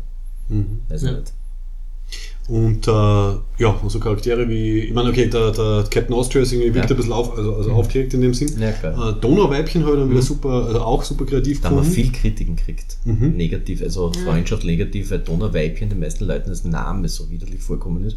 Weil aus dem Weibchen, das Mhm. hört man nicht so gern. Mhm. Aber dass das natürlich eine Sagengestalt ist, das wissen dann halt viele wieder nicht. Aber ich, ich verstehe schon, es ist der, der, der, der Klang ist komisch. Ja, es ist, es ist eine Sagengestalt, die Mhm. Donauweibchen. Ne? Mhm. Das ist so diese, diese Wasserwesen, so Nixenartige Wasserwesen. So. Die Meerjungfrau aus der Donau. ja, sowas, sozusagen, ja, ja, Okay. genau. Ja, Aha. Die, ich glaube, die tun angeblich jetzt noch das Gänsehäufel heimsuchen. Gell? Mhm, Sie genau. Ja, das wird ja noch eine ganz eine große Story mit, mit, mit, mit den Donauweibchen. Also besteht ja, ja, Und die negative Kritik zu der Figur weil Namen oder weil die Primär auch der eher Namen. sehr primär der sexy ist oder Nein, so? primär der okay. Namen. Hm. Okay. Ja. mhm. also sie besteht ja eigentlich aus Wasser, oder? Also sie kann Ja, ja, genau. Also sie kann sie komplett umformen und Ja. irgendwann wird in einer der nächsten Geschichten wird auch dann das wahre Aussehen dieser Wesen enthüllt, wenn sie sie sozusagen in ihrer Urform bilden. Und das Ah. ist ganz erstaunt. Ich habe da natürlich äh, eine Star Trek Deep Space Nine Assoziation, die Formwandler, Mhm.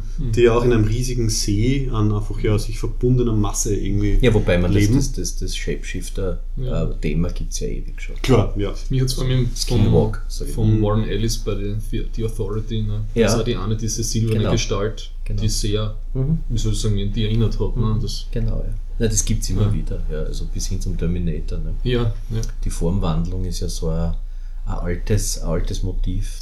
Hexen und Vampire und so können ja Mhm. alle die Formen annehmen. Wechselbalg. verschiedene. Ja, Mhm. genau. Genau, Wechselbalg, ja. Ja, wobei der Wechselbalg ja eigentlich nicht ein Formwandler ist. Aber er wird nur ausgetauscht, Er wird oder? Es wird von ausgewechselt. Kobolden wird irgendwie Okay. ein Kind gestohlen und ein anderes und es wird ein hässlicher so? Doppelgänger ausgetauscht, sozusagen.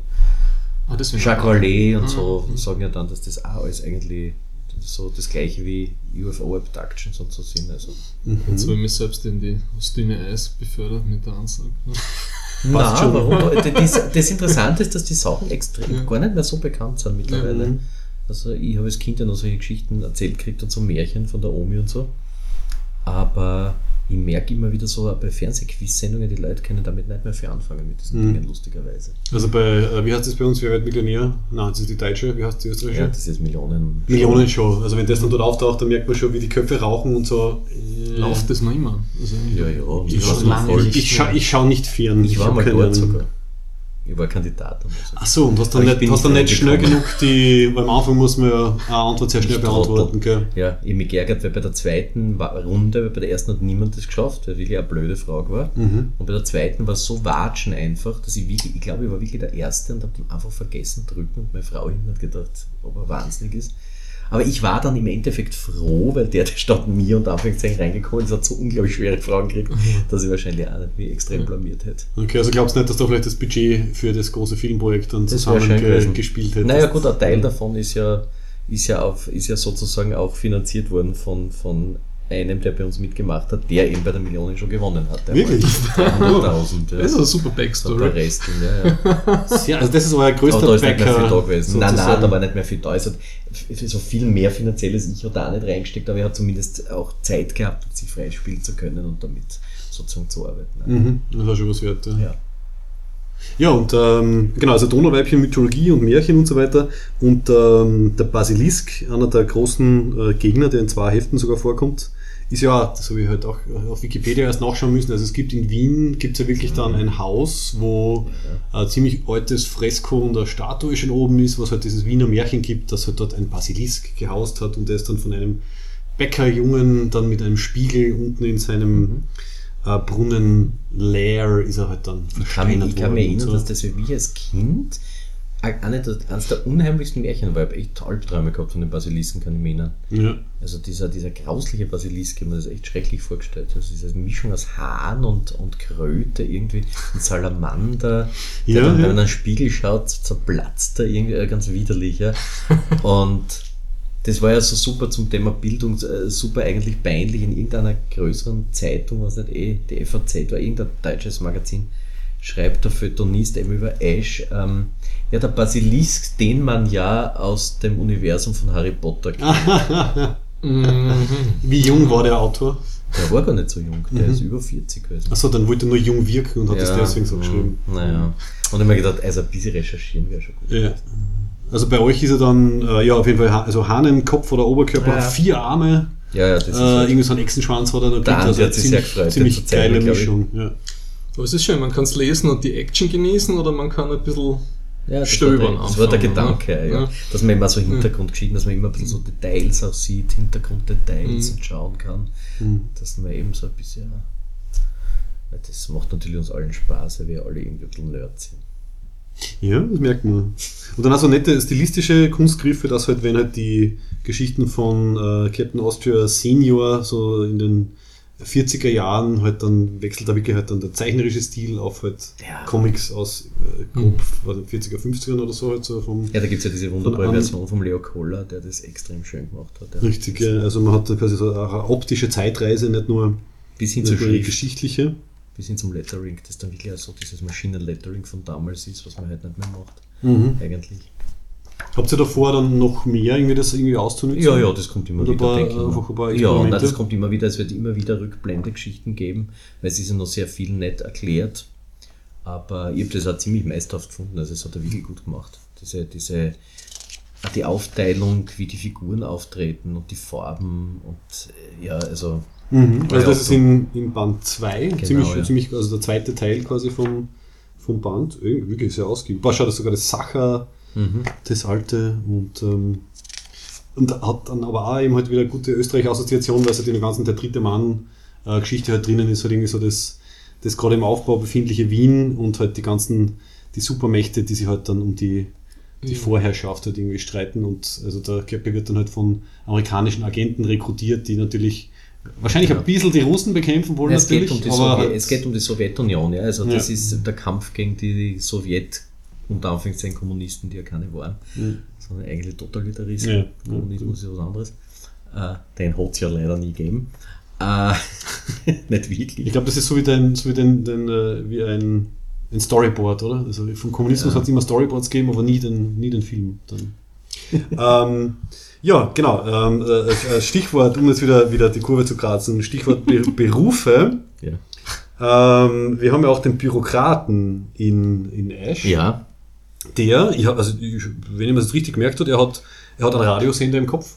Also er kann so irgendwie ein ungefähr, bisschen so, mit, ja, ein bisschen genau, mithören. So Wellen aufnehmen, ja. Und äh, ähm, ja, gut, er weiß, die, er weiß die Gesetze sehr gut Ja. und die Verstöße und er kann dann mit, mit einem Also, Nebel, den ja. er produziert, kann er dann Leute dingfest machen. Ist, dieser, Genau. ist das, ist der so wie- bürokratische das wie Nebel? Ektoplasma ist das so von, von der, also die, die, die Regieanweisung vom Herrn, vom Herrn Autor war, man soll sich ungefähr so vorstellen, ein bisschen wie Ektoplasma. Mhm. Also so ein Ding, das sich formen lässt und auch hart werden kann irgendwie, aber eigentlich sich wieder auflöst dann spurlos. Und das ist so eine Art, ja, so es ist nicht ganz klar formuliert, glaube ich, was es wirklich ist, aber es ist so eine Art graue Masse, die sein Gehirn irgendwie produziert und aus, herausschwitzt aus den Körperöffnungen und Körperbohren und überhaupt um sich herum bilden lässt. So eine esoterische Geschichte. Aber ich Mein- glaube, mein- jeder, der schon am österreichischen Amtsgebäude warten Ja. hat müssen, kennt das. Genau, also das war meine Assoziation. Das ist quasi die, die, manifestierte, die manifestierte Bürokratie, die dich so einfangt und dann festhält in einem Warteraum oder so. Weil ich glaube, der Dr. Phobos wird ja wirklich dann dadurch irgendwie ruhig gestellt. Der ist dann vom Bürokraten auf ein quasi äh, äh, Wolkenbett quasi fest, festgezurrt. Das Einzige, was mich bei der Figur irritiert hat, wie sie dann den Fluggürtel haben, dass er dann praktisch in so einer Art äh, Meditationshaltung fliegt. Das war eine das war- das wäre eh so- Das war das eine, das war das wirklich eine, dem Bürokraten das war, nicht verstanden. Das war eine Regieanweisung vom Herrn Autor. Okay. Das habe ich einfach eins zu eins umgesetzt. Ah, ja, es war die Idee, dass eben jeder irgendwie so seine Körperhaltung einnimmt beim Fliegen. Und der Bürokrat halt wahrscheinlich als besonders äh, entspannt und, und irgendwie so meditierend. Ich, ich habe es auch nicht ganz verstanden, aber Immer rein optisch ganz okay. Also wir wissen nun, wie Nein, die Actionfiguren ausschauen werden. Er wird dann in der, in der Yoga-Pose Aber eben, einen Bürokraten würde ich nicht mit einem halben Lotus oder so Ja. in Verbindung setzen. naja, wer weiß. Oder ihr müsst es dann von der Geschichte her noch irgendwie herausarbeiten. Einerseits das österreichisch wird sicher bürokratische noch und dann irgendwas äh, indisch ähm, entspanntes Im oder so. Nirvana der Akten. Ja. ja. Ich glaube, man darf den, Aus- den, den Begriff Bürokrat nicht so ernst nehmen, also von, von, nicht zu sehr mit wirklich echter Bürokratie verbinden. Es ist eher so ein, eine, eine Art äh, emotionales, emotionales Feld, das da aufgebaut werden soll zu bürokratischem Bewusstsein so. Mhm. Bürokratisches Bewusstsein. Also es ist, es ist nicht wirklich der Be Be Beamte per se, sondern er ist ein ja, quasi Beamter sozusagen, aber einer von einer höheren Ebene mehr oder weniger, so wie ich das verstanden habe. Ah. Deswegen hat er ja diese Kräfte, ne? sonst wäre es ja ich sehe ich seh, ich seh nur- ich Back, Background-Stories kommen. Wie, er, ist eher, er, ist, er ist ein bisschen was wie, wie ein- mit Superkräften ausgestatteter Rohrschach, ein bisschen, glaube ich, so der Idee her. fast. Mhm. Okay. Das war die Vorlage, glaube ich, auch. Okay, mich hat er erinnert eben beim Batman an den, an den Uhrmacher, ne? Ja, stimmt, den gibt es Und auch. den hat er mir ein bisschen Kann er erinnert, sein, ja. Aber Da müsste man den Harald fragen. Soll ihn anrufen? Gut, dass du Rorschach sagst. Also, das kommt mir auch vor, dass irgendwie von Watchmen ein bisschen inspiriert ist, diese ganze Idee halt mit den, den alten Superhelden, die halt irgendwie deaktiviert wurden und dann halt wieder Das auftauchen und so. gut sein, dass das auch reinspielt. Ja. Also das die- ja öfters. Ne? Genau, also weil die, die Wiener Wächter halt irgendwie so nach dem Kalten Krieg halt ähm, ihre Hochzeit gehabt haben und man jetzt schon fast die, die neue Generation. Du, da spielt sicher ganz viel rein, denke ich mir, du kannst dir dem ja nicht entziehen. Also wenn du, wenn du so eine Geschichte schreibst und, Mhm. und eine gewisse Sache im Auge hast, nämlich Superhelden, hast natürlich gewisse, äh, äh, gewisse Standards im Kopf, die du halt auch dann verwendest und es wird beim Harald nicht anders sein. Der hat ja ein enzyklopädisches Wissen über Comics irgendwie, also Also dazu ist es dann schon fast zum Vokabular. Also es gibt einfach gewisse äh, Tropes, die halt gut funktionieren und die man halt dann einsetzen kann. genau. ja, aber das passt ja zum Genre, ne? Total, also das ist einer der, der, der Sachen, die mir besonders gut gefallen, dass man diese, die, diese Zeitspanne aufbauen kann, halt von nach dem Zweiten Weltkrieg bis halt jetzt und jetzt unterschiedliche Generationen und wie es es verändert hat. Eine der Hauptdiskussionsdinge kann ich mir erinnern, am Anfang war ja auch, äh, wie bewegen sie sich eben von A nach B? Gibt es da etwas, womit man fliegt? Gibt es da Teleportation etc.? Das war, das war wirklich ein Gedanke, ne? weil man gesagt sie können ja nicht fliegen. Eigentlich also dieses Donnerweibchen, das kurze Strecken durch ihre Gestalt wandeln, überbrücken kann, indem sie so Wasser aus sich macht und dann nicht irgendwo runterfließen kann oder irgendwie rüberfließen kann. Also sie kann es nicht in dem Sinn wirklich fliegen. Ja? Und äh, deswegen haben wir das dann einerseits gelöst mit diesem Fluggürtel und andererseits mit diesen Hauptquartieren, die diese noch nicht näher bezeichneten Portale haben. Ja, das habe ich also nicht gefunden. Also das Wiener Hauptquartier ist äh, im Donauturm drinnen Ja, und das das Grazer Hauptquartier ist natürlich unterm Uhrturm im Schlossberg und ist aber ähm, Kein Name Pantherion. Ja, richtig. Die haben sicher schon durchgebohrt gell, und da irgendwie so Sachen ausgeborgt. So, man könnte, könnte ich mal äh, ein bisschen Zucker haben. Ich hätte gerne ein Crossover mal gehabt, aber ich glaube, der, der Harald hat ein bisschen Berührungsängste. Vielleicht kannst du so reinschwinden, nochmal so äh, Ich wollte, ja, ursprünglich hat er ja Pantherion geheißen, der Grüne. Aber es war mir klar, dass im sie das dann weggetan haben, weil es einfach zu, es Ja. war einfach zu speziell. Ne? Also in, Man muss nicht so mit dem Holzhammer daherkommen, ne? 0,5. Na, reingeschmuggelt habe ich ursprünglich, dass er das Zeichen von Pantherion gehabt hat als Logo vorne drauf. Ich weiß nicht, was in dem Version Ja, richtig. Ja, ja. Ist Haben wir aber dann im Endeffekt wieder rausgetan. Was ich mir die ganze Zeit gefragt habe, was studiert denn der Captain Austria? Weiß man das schon? Habe ich das überlesen? ich, Ich hab's gewusst, ich, Ich hab's vergessen. BWL. Ich sag BWL. Ich Das ist, sag's glaub ich, ehrlich, ich, we- na, ich muss dir ehrlich gestehen, ich weiß es gar nicht jetzt, aber ich glaube, der Halt hat es mal gesagt, ich Aha. weiß es, um Gottes Willen, ja, gute Frage. Weil muss irgendwie zum Großseminar oder so Ja. in Ja, der ja. Geschichte ist das. Ja, in der Wenn ersten- man nicht. was für eins das Ich ist. weiß es ehrlich gesagt jetzt auch nicht. Das ist eine gute Frage, ja. Sagst du meinen Harald fragen. Und müssen es in den nächsten Ausgaben weiterhin mit der U4 fahren? Oder gibt es ein, ein, ein, ein, ein Austrian Mobil Keine Ahnung. Ich, ich glaube, es ist, noch ist keins geplant. Ich weiß nicht, ich glaube nicht. Vielleicht, vielleicht dann mit dem Schwerkraftgürtel, dass man leichter von A nach B kommt. Das war eine sehr schöne Szene, ja, wie sie sich, ich glaube, das erste Mal getroffen haben und dann überlegen, okay, Basilisk-Angriff ist am Karlsplatz, wie kommen wir am schnellsten hin? Und dann, ja, sie legen sich aufs Dach von der U4 oder von der U-Bahn hier drauf Train Riding. und genau. fahren oben so mit. Und, und weil Sehr du schon. Crossover gesagt hast, dass der JF Sebastian irgendwann einmal auftaucht in einer dunklen Ecke, ist wahrscheinlich. Das wäre schön, aber oder? ich glaube, das wird auch eher unwahrscheinlich werden. Okay. Ja. Eher umgekehrt. Ich glaube, dass ich vielleicht in einer meiner, meiner äh, enger Diaries lasse ich vielleicht einmal einen Austrian Superhero im Hintergrund auftauchen. Das, Da kann der Harald nichts dagegen tun. da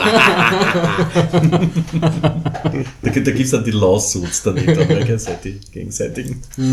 Ja, passt noch auf, wenn es Cease and Desist, genau. wenn es dann reich und berühmt hat, oder halt, halt äh, reich und noch berühmter, dann, dann wird es losgehen. Also gleich einen guten Anwalt besorgen und äh, Solange das bei der Anna Maria funktioniert mit den Figuren, die sie zeichnet und nie eine Anzeige kriegt. das, das kriegen wir aber immer sehr, sehr, sehr schön mit. Ja. Also die, was, wer gerade was irgendwie äh, Sie verklagt jetzt die ganzen und so. ja umgekehrt. Genau. Das, ist, so- das, das, ist, das finde ich ja großartig jetzt, ja. Also Leute, wie Sie ja erzählt, also Leute, die dann wirklich äh, die Low-Resolution-Bilder von ihrer Website nehmen und das dann halt aufblasen und auf T-Shirts drucken und verkaufen. Also, Oder im Bangkok, das da, unglaublich. wenn du auf den Ja, den in Bangkok Markets. am Street Market Nein, ich muss ja hängen. mal mit ihr reden. Ich, ich, ich glaube, sie, sie erkennt die Gefahr nicht ganz, die ihr dabei droht. Ne? Weil sie diese ganzen Dinge, ob es jetzt die, ob es jetzt die, die, die Peanuts oder was sind, also ich bin mir ziemlich sicher, dass so Figuren wie jetzt, keine Ahnung, Predator oder so, also dass die im Urheberrecht drinstehen haben, jede Art der Darstellung irgendwie. Mhm. Und das ist alles nicht lizenziert. Ich, ich, ich hoffe, dass es nie passiert, aber, aber äh, ich hätte an ihrer Stelle ein bisschen Angst. Vor allem, wenn ich dann anfange, Leute zu verklagen, hätte ich Angst. Ne? Ich glaube, in den USA ist es schon mit diesen Fair Use, glaube ich, folgt das vielleicht nur rein. Ne? So Parodien. Aber Auslegungssache Ist. Auslegungssache. ja. Ich glaube, es hat damit zu tun, wie viel du damit verdienst und wie breit du in der Öffentlichkeit bist. So wie sie unterwegs ist, wird es wahrscheinlich niemanden noch interessieren. Aber wenn sie jetzt wirklich groß unterwegs ist und wirklich, wirklich ganz groß damit durchstartet, ja, Hm. äh, ich meine, es war ja schon bei irgendeiner Comic-Con in Amerika, dass irgendein Prominenter ein Leiberl von ihr getragen hat. Ne?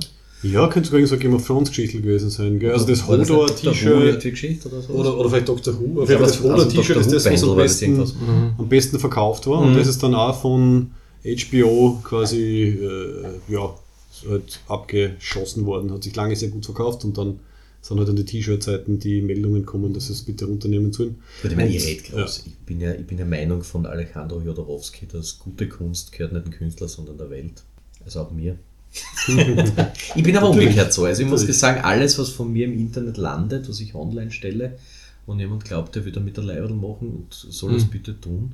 Er soll bitte nur nicht meinen Namen runterlöschen und wenn er viel Geld damit verdient und ich draufkomme, wird er auch Schwierigkeiten kriegen. Aber solange das alles gratis oder, oder eben auf, auf, auf, auf, auf, auf äh, Creative Commons ist, ich habe da gar keine Probleme. Hast du alles Creative Commons lizi li- äh, lizenziert Ich bei dir? nichts lizenziert. Bei mir steht es oben und Mhm. wo kein Richter, da kein Kläger. Okay. Mhm. Äh, wo kein Kläger, da kein Richter. Äh, ja, ich habe ein, einmal habe ich bei der Grazer Uni mich vorstellig gemacht. Das war eine freundschaftliche Geschichte. Eigentlich, ich, ich bin da, du, wenn eine große Firma kommt ja, und was von mir fladert und das vermarktet, dann kriege ich auch einen Anfall. Mhm. Wenn irgendein kleiner Würstelprinz aus dem Hinterduxinger Dorf ein Leiberl mit irgendwas von mir macht und das vielleicht an seine Freunde verkauft, na, wäre mir ein Richter kommen? Na, sicher nicht. Aber äh, das wird keine Aufforderung sein. äh, äh, vor Jahren, aber das war sowieso sehr lustig, vor Jahren bekomme ich eine Einladung zum Vorklinikfest Mhm. auf der Uni. Und das war eine Zeichnung von mir, die ich irgendwann einmal mit 17 in der Schule gemacht habe. Und das kann ich mir nämlich nur erinnern. Mhm. Eine Maus in einem Sektglas, das war irgendwie ein Ball. Und unten steht eine andere Signatur. Oh. Und dann rufe ich bei der ÖH an, bei der Ja. Signatur, gesagt, wer hat denn dieses wunderbare? ja, der Herr so und so. Ich habe gesagt, nein, das war ich. Da war ruhig. Was? Sag ich, ja, nein, das habe ich gezeichnet vor Jahren einmal. Ne? Ja, dann war die eh sehr nett und so. Dann bin ich eben, weil der hat dort an der Bar gearbeitet, der Typ, der das gemacht hat, bin ich nicht hingegangen, weil ich wohne gleich daneben. Und der ist ja eh schon vorgewarnt gewesen, ist schon drei Köpfe kleiner gewesen. Ja. Ja. Entschuldigung, bitte nicht an. Ich habe gesagt, nein, es ist lächerlich. Aber ich gesagt, eine Frage.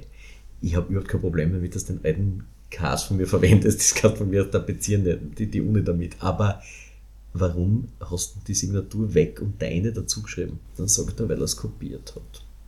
Mhm. Da habe ich gesagt, na, das wäre aber super. Ich gesagt, dann kopiere ich morgen Rembrandt Mhm. mit dem Farbkopierer und schreibe Vogeltanz rein. Mhm. Ja, nein, und sich Okay. dann eh furchtbar entschuldigt, es wird nicht mehr vorkommen. Ja, was soll's, es ist lächerlich. Ich meine, ich hätte kein Geld damit verdient. Ja. Hast du wenigstens Getränke gratis gekriegt oder so? Ich bin da wieder gegangen, ich wollte Oh. da nicht länger bleiben. Okay. Aber es war ein nettes Gespräch, war ein junger Bur und der hat irgendwie sein Bruder, der Cousin, irgendwas, der, der hat das von irgendeinem Bekannten gekriegt, der offensichtlich mit mir mal in die Schule gegangen ist, über zehn Ecken, ja. Mhm. Und, und der hat das halt da am Leben gehabt, ich habe nicht einmal mehr gewusst, von wem das ist, weil dieses Krakel als Unterschrift hat keiner lesen können.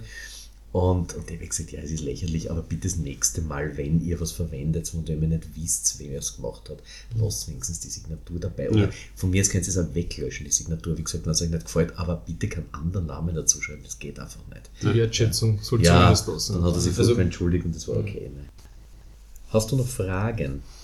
was mich nur interessiert, also bei der Präsentation bei, fürs dritte Heft im Forum Stadtpark ähm, ist irgendwie erwähnt worden, dass ihr schon ziemlich die Pipeline voll habt mit ähm, äh, Leuten, die halt gern sich gezeichnet hätten in der Ja, jetzt in irgendeiner die- Ausgabe. Wie schaut es da, jetzt- wie schaut's da jetzt aus? Naja, für die ersten vier Hefte ist dicht. Mhm. Aber es wird jetzt eben, was ich weiß, ist es schon im Auftrag ein fünftes Heft. Und ich glaube, da ist noch ein bisschen Luft nach oben offen, denke ich mir. Aber bitte direkt über die Website anfragen und, und schauen, ob man reinkommen darf. Mhm. Mhm. Also- Also man kann sich quasi eben halt äh, wie lau läuft das eigentlich Kickstarter, also ähm, Crowdfunding-mäßig weiter oder kann ich dann einfach sagen, okay, ich hätte gern das Abo und ich hätte gern äh, mein Gesicht in einem Hintergrund So Patreon-mäßig äh, oder so, oder genau, oder habt ihr ein monatliches äh, Modell einmal überlegt oder wie? Ich glaube, also ich glaube, diese Auftritte sind Einzelgeschichten, die man bezahlen muss, je nachdem, wie man auftritt. Mhm. Und die anderen Sachen sind separat, also das muss man sich, glaube ich, aushandeln. Es gibt auf der Website gibt's eben mehrere Modelle von Abos etc., das kann man sich anschauen. Ja. Ich weiß ja nicht alle auswendig, um Gottes Mhm. Willen bitte jetzt. Aber du hast wirklich dort die genauen Abo-Modelle und die Kaufmodelle und wie man das alles machen kann, bitte.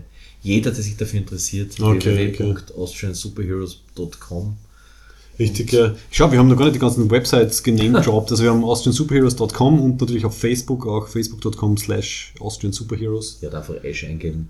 Und ja, genau, funktioniert auch schon sehr gut. Wobei natürlich Ash ist ja diese Ash, ähm, also Evil Dead Geschichte, aber ich glaube, in Österreich habt ihr zumindest den Hashtag jetzt schon für euch. Wenn du Ash hinschreibst und vielleicht ja. noch Austrian oder was, dann kommst du hin. Oder Ja. Superheroes, dann kommst du da hin. Ja. Das wollte ich noch fragen. Was habt ihr für Auflage? Das habe ich noch nicht.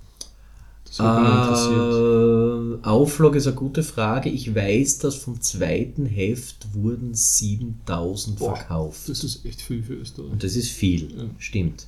Es ist natürlich eine relativ hohe Auflage, weil wir eben bei Morava sind. Mhm. Also das meiste verdient, verdient das Team eigentlich durch Messen und so weiter Hm. und so fort. Also durch so Geschichten, die dann halt so verkauft werden, klarerweise. Und das ja, ist eh logisch. Aber es ist natürlich ein super Vertrieb und, und du hast es halt überall dann in den, in den Dings drinstehen, in den Trafiken, wenn es funktioniert. Und äh, das gibt uns halt auch die Vorgabe, dass man mindestens alle zwei Monate Heft dann machen muss von einer Reihe. Und das ist natürlich dann halt immer ein bisschen, in Amerika ist es ein Monat. Mhm. Also wenn man mit dem geredet, der für Marvel zeichnet, der hat gesagt, also wenn er ein Heft für Marvel zeichnet, durch, hat er 30 Tage Zeit. Ne? Also das ist ein Monat Arbeit. Und er hat gesagt, da sitzt er wirklich jeden Tag ohne Wochenenden. Wow. Weil es gar nicht anders geht. Mhm, Ich meine, gut, man verdient halt auch dementsprechend, was man wahrscheinlich bei Marvel zeichnet. Aber deswegen ist oft bei den Serien auch so, dass die Story Arcs dann teilweise die Zeichner wechseln, weil die einfach nicht Ja, mit, Genau. mitkommen. Ja, ganz richtig. Ja. Oder weil sie mit Burnout irgendwo halt. Na, oder so, wenn du Urlaub Last. Man gelesen hast oder so, da haben die, glaube ich, also die Main Story Arcs war die Hauptzeichnerin und dann haben sie da so Backstories gehabt, dann haben sie sie abgewechselt. Mhm. Also, Und da gibt es so Serien, wo ich nie verzeihen werde, dass der Hauptzeichner wechselt wie Hellboy. Wo ich mich wahnsinnig geärgert habe, dass der Mignola aufgehört hat, eigentlich Mhm. primär zu zeichnen und immer die Mhm. Covers macht. Weil ich finde die Zeichnungen von dem einfach so wahnsinnig schön. Bei mir ist es nur am Schluss von Transmetropolitan ist mir ja aufgefallen, Mhm. ja. da ist er dann mal ganz mitgekommen da, da drin und da ist Genau. dieser, der, der Ramos oder wie, er hat dann ein bisschen Ja, mitzeichnet genau. am Schluss und hast gemerkt, äh, es ist schaut schon, äh, Naja, ich, ich finde, da ist es ein bisschen problematisch. Ja. Wenn du eine längere Serie hast, also so wie es wir zum Beispiel machen, finde ich es ganz okay, mh, dass du ganz viel unterschiedliche Zeichner immer wieder hast. mh, Weil Es gibt für mich jetzt nur drei Möglichkeiten. Entweder du machst eine Serie, wo immer einer durchzeichnet in einem Mhm. Stil. Oder du machst eine Serie, äh, wo sehr viele Zeichner Mhm. äh, zeichnen, was auch wieder eine Homogenität bildet. Oder du hast was, wo einer zeichnet und dann hin und wieder wer einspringt und das finde ich am botschatsten. Ja. Ja. Weil das verwirrt die Leute. Also ich persönlich mag es nicht. Ich meine, ich weiß nicht, wie andere Leute es sehen. Mhm. Ich mag ganz gern eine Qualität durchgehend. Wenn sie schlecht ist, ist mir lieber, es sind ganz viele verschiedene Zeichner. Ja, also das gibt es ja immer wieder. Und oft ist es ja auch so, dass dann, also gerade bei so Sachen aus den, aus den späten 90ern und so war das ganz häufig, dass ja, wenn man sich die Original Scribbles und auch die, die, die, die, die ersten Inkings anschaut, na gar nicht einmal, die, nur die, die Bleistifte, also die Pencils, dass die eigentlich großartig sind und dann kommt der Inker und haut alles zusammen. Mhm. Oder auch der Colorer. Und das ist gerade bei den Invisibles ein paar Mal ganz massiv zum Beispiel. Also, wo, wenn du wirklich die Skizzen siehst, da gibt es ja sogar dann diesen Zusatzband, wo der, der gepencelt hat, sagt, er war so unglücklich, weil der, der dann die Inks gemacht hat, den hat er eigentlich nicht gekannt, wirklich. Die haben nicht wirklich zusammengearbeitet, der hat einfach seine Pencils gekriegt und darüber gearbeitet und hat gewisse Dinge nicht verstanden in den Pencils. gibt es diesen, ich weiß nicht, ob ihr den Invisibles jemals gelesen habt, aber es gibt diese, da gibt es eine Figur, eben so einen alten Dämon, einen Maya-Dämon, der, der irgendwie ähm, den Leuten das Gesicht runterschneidet und sich selbst aufsetzt, der man weißen Anzug rumrennt. Und der hat aber einen Kopf, der wirkt, als wäre er immer ganz schnell, als würde er dann schütteln, so eine Unschärfe wie ein Nebel. Mhm. Und in den, in den Pencils ist das so gezeichnet und der Ink hat dann einfach so Linien irgendwie drüber gemacht, so komisch und das schaut irgendwie so. extrem deppert aus dann im Ink. Mhm, ja, und Und ich finde es dann, wenn das Team gleich bleibt, so bei Preacher finde ich es so schön, wenn du Ja, die ersten Hefte anschaust, wie sich der Strich so verändert Ja, ja, am das Schluss. auch ne? schön, das ja. wird dann so klarer ja, einfach. finde ich auch schön. Ja. Völlig Da hat man so eine ja. Progression drin in der Kunst. sie dann auch. finden Ja. dann ihre, ihre Stimme quasi im gezeichneten Sinn. Stimmt, ja. Mhm. ja. Ich kenne das ja von mir, dass man dann, wenn man länger eine Serie macht, dass man, wenn man so die ersten Hefte anschaut. Ja, und die Charakterzüge werden dann Ja. mit weniger irgendwie stärker, dann Genau, wenn man das ja. Gefühl gehabt. Ja, natürlich, kann Ja. man abstrahiert mehr. Ja. Also man, man traut sich dann mehr zu abstrahieren, weil, man sicherer wird in der Darstellung. Hm. Bei Preacher ist das richtig, ja. Das wird immer hübscher eigentlich. Ja. Das war ja. Wie hat euch die Serie gefallen? Ja, wir nicht, schon nicht, drüber Thema, gell? nicht so, aber Ich, ich muss ganz ehrlich Ja. sagen, ich war. ich glaube, die zweite Staffel wird dann der Knaller, weil jetzt haben sie irgendwie relativ langatmig den Aufbau Ja. gelegt, den man in drei Folgen wahrscheinlich hätte machen Ich können. bin sehr ambivalent. Wir haben es verloren, ehrlich gesagt. Ja, nein, ich weiß nicht. Ich, ich, ich finde es sehr ambivalent. Wir haben es am Anfang fast verloren gehabt, aber in der Mitte und dann Ja. zum Schluss haben sie wieder gefangen mit dem Gott. Schindler war großartig. Die Idee war wirklich fantastisch, finde ich. Ich persönlich, ich, ich verstehe schon das Problem. Also ich muss auch immer dann ein bisschen kämpfen, wenn man eine Serie sehr mag, so wie Preacher, Ja. und so die Personen und Charaktere einfach lieb gewinnt. Ja? Ja. Wie die Tulip. Ja. Äh, und dann ist die Serie, die Verfilmung völlig anders oder nimmt völlig andere Aspekte auf, warum auch immer. Mhm. Ja? Aber nachdem der Ding selber mitgearbeitet hat, äh, äh, der Ennis, Ja. denke ich mal, wird schon ein Hintergrund da sein. Ne? Ähm, ich persönlich sage ja, für mich gibt es nur zwei Möglichkeiten bei der Verfilmung von einer literarischen Stoff. Entweder du musst die komplett dran halten, so wie bei Watchmen der, der, Mhm. der Snyder, wobei er auch nicht ganz, aber der hat sich Mhm. So weit daran gehalten, wie man sich nur halten kann. Aber oder oder, halt oder, du machst es ja. komplett anders, Mhm. so wie Blade Runner, Mhm. das ja gar nichts zu tun hat mit der literarischen Vorlage zum Beispiel. ja, nicht gar nichts, aber halt. Aber eigentlich genau deswegen Wenig, ein guter ja. Film ist, weil die literarische Vorlage Du and the Stream of Electric Sheep ist eigentlich, glaube ich, stinklangweilige Geschichte von Philipp K. Dick, finde ich. ja, ja. Ähm, ich meine, der hat wie alle Philipp K. Dick gute Ideen drinnen, aber literarisch, wie fast alle Philipp K. Dicks, naja, ne? Mhm. Die Ideen super, aber vom Schriftstellerischen her, ja. Ich meine, Mhm. ich mag Philipp K. Dick nicht. Im Nachhinein die, eine der größten Quellen von halt irgendwie Natürlich, ja, großartig. Glaube ich. Aber rein literarisch ist er jetzt, jetzt zum Beispiel jetzt nicht zu vergleichen Ja. mit einem Stil von einem Ray Bradbury, Ja. der wirklich hohe Literatur macht. Aber ich habe schon interessant gefunden, Preacher. Also ich bin extrem, sie haben sich sehr Zeit gelassen, was ich mutig finde. Und ich bin sehr gespannt, wie es weitergeht. Ich hoffe, sie machen es gut. Das ist mein Aber Hauptding. sie, ja. haben, Also sie haben schon Potenzial. Aber sie haben halt eher eine Cohen-Brüder-Variation davon Mhm. gemacht. Kommt ja sogar mal vor. Also sie, sie, sie adaptieren ja das Gespräch über Stan und Ollie und, und Chaplin, das in der Comicserie vorkommt. Sie sitzen in einem Pub, der, der Cassidy und der, und, und, und der, der äh, Ich habe ehrlich gesagt nur die ersten drei Folgen, glaube ich, geschaut. es gibt, ja. eine Folge, es, Ja. gibt, es gibt eine Folge im Comic, also in der gezeichneten Version, Ja. wo sie in einer Bar sitzen, in einem Pub sitzen und da läuft am Fernseher Ah, zufällig. Stan und Ollie oder Charlie Chaplin. Sie mögen uns der, nicht, sie lieben Genau, uns. der. Cassidy, genau, der Cassidy sagt, ähm, dass Leute, die gute Stories mögen, auf Stan und Ollie stehen Mhm. und Leute, die verlogene, verlogene Tränendrückerei und, und, und Clowns mögen, die mögen Charlie Chaplin. Mhm. Ja. Kann ich durchaus verstehen, was gemeint ist. Hart ausgedrückt, aber es stimmt, ist ja, diesen Grad. Und in der Fernsehserie gibt es das gleiche Gespräch am Tisch, am Esstisch. Und sie reden über, über äh, Big Lebowski und die Coen-Brüder und so. Mhm. Weil der, der Dings, der, der, der ist ein totaler Big Lebowski-Fan. Mhm. Und alle anderen hassen das. Ne?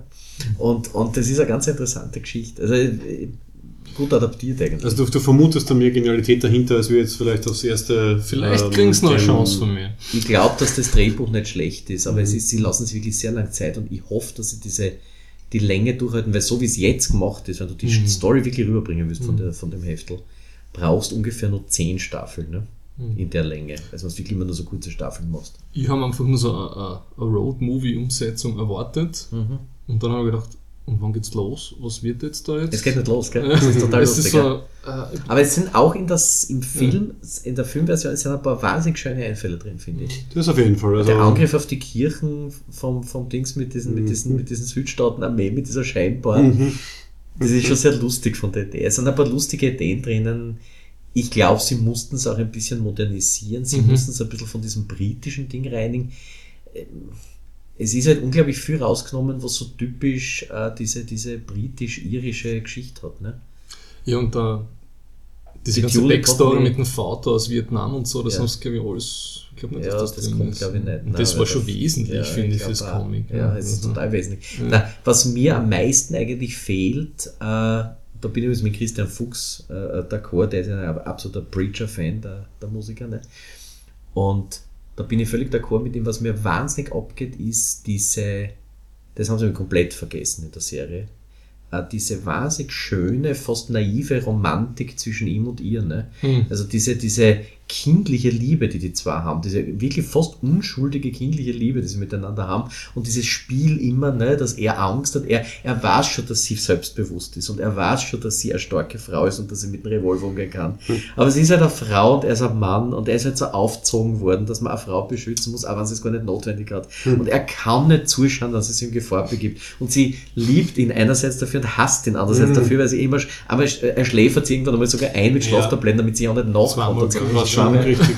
Das setzt Und trotzdem kommen sie immer wieder ja. zusammen, weil sie versteht sie dann da wieder. Also, ich finde, dass das eine unglaublich komplexe Story ist, die es leider in der Filmversion eben nicht reingeschafft hat. Und das mag wirklich damit zu tun haben, dass diese leicht soziopathisch-psychopathische äh, Gesellschaft, in der wir gerade leben, einfach das wahrscheinlich der Produzent sagt, "Pff, den Kitsch braucht man nicht. Ne? Hm. Das versteht ja keiner. Die Kids wollen das nicht. Ne? Die wollen. Und auch, dass sie Sex hat mit Cassidy, habe ich unpassend gefunden. So weit war ich noch nicht. Entschuldigung. Wenn ich das alles her, oh. Gott, weil Ja. die Geschichte zwischen ihr und dem Cassin, die ist irgendwie wesentlich für die. Ich glaube, dass die Tulip in der Serie eigentlich nicht die Tulip aus dem Comic ist. Ich glaube, dass die Tulip und diese, die mit ihm da in der Kirche arbeitet, Mhm.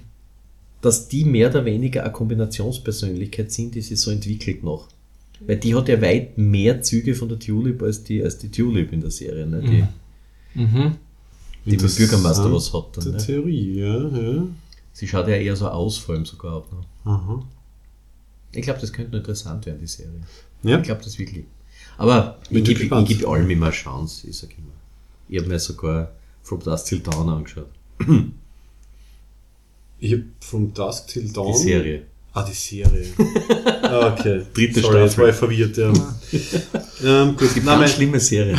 meine, meine, meine Geschichte zu From Dusk Till Dawn ist, dass sie das, wie es noch im Kids Royal in Graz ähm, Sneak Previews gegeben Mhm. hat, war ich das im Sneak Preview.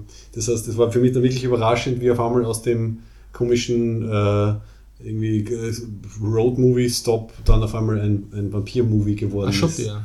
Das war sehr, sehr interessant. Wenn man nichts weiß von Filmen und dann auf einmal so, Ja, What the fuck das is ist das? Problem gewesen. Ich, ich habe gesagt, das, das Gute am Film ist alles, was Tarantino-like ist. Das Schlechte am Film ist alles das, was Rodriguez-like ist. Und da war halt eine ziemliche, genau eine, Schnitt, eine Schnittlinie ja, dann durch. So, aber wir, wir driften ab. Wir sollten, glaube ich, zum, zum Ende kommen. Also, der Thomas und ich haben ja am Ende, was wir dann erst in vielleicht zwei, drei Tagen oder was aufnehmen werden, äh, diese verrenge Erwerbsregel, Ja. wo wir dann sehr oft ins Politische abdriften. Und da hätte ich jetzt eben da an dich ähm, die Frage in Bezug auf Ash, weil Ash sind ja Superheroes. Ja. Und äh, ich glaube, der Untertitel von einem von den Heften ist, braucht Österreich ähm, Superhelden? Super, Super, Superheroes braucht das Land, ist, das, ist der Untertitel vom Band ein Halb. Was, was sagst du jetzt? Brauchen wir, braucht Österreich Superhelden und äh, wie stehen wir jetzt gerade politisch da und so? Das Wie- ist von mir ist da- politische, bist sicher, dass das dann on air gehen kann, ja? Also ich sage mal, die, ja, eine schwere Frage, das so zu kombinieren. Ja? Also ich, ich glaube nicht, dass Österreich Superhelden braucht, außer unsere, weil die wollen wir weiterzeichnen. äh, reale Superhelden wären wahrscheinlich ein Problem. Das sieht man im letzten Superman-Batman-Film sehr schön. Ähm, es wird wahrscheinlich eine Religion draus werden.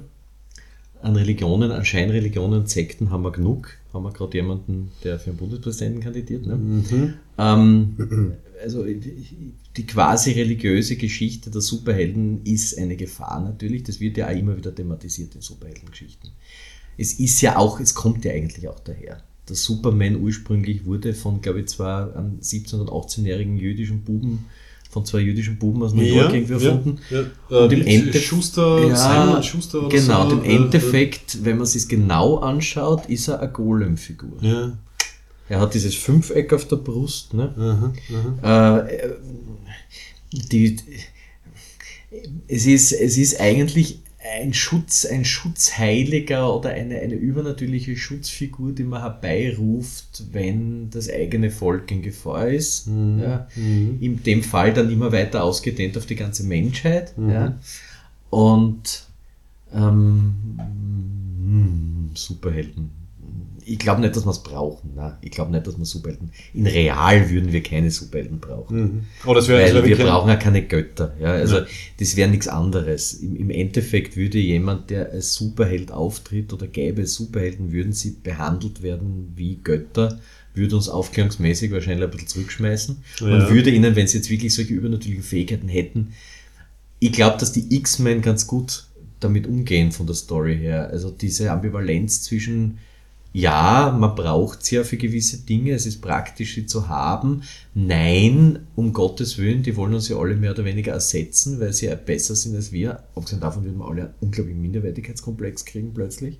Ich, Ähm, wüsste, ich wüsste keinen Superhelden, den Österreich braucht. Also ich, hm, Das heißt, äh, äh, du könntest ja nicht dann den mal, H10-Man auf jeden Den Fall. Anti- Anti-Rhetorik-Kurs äh, Prügler oder so irgendwie. Ne?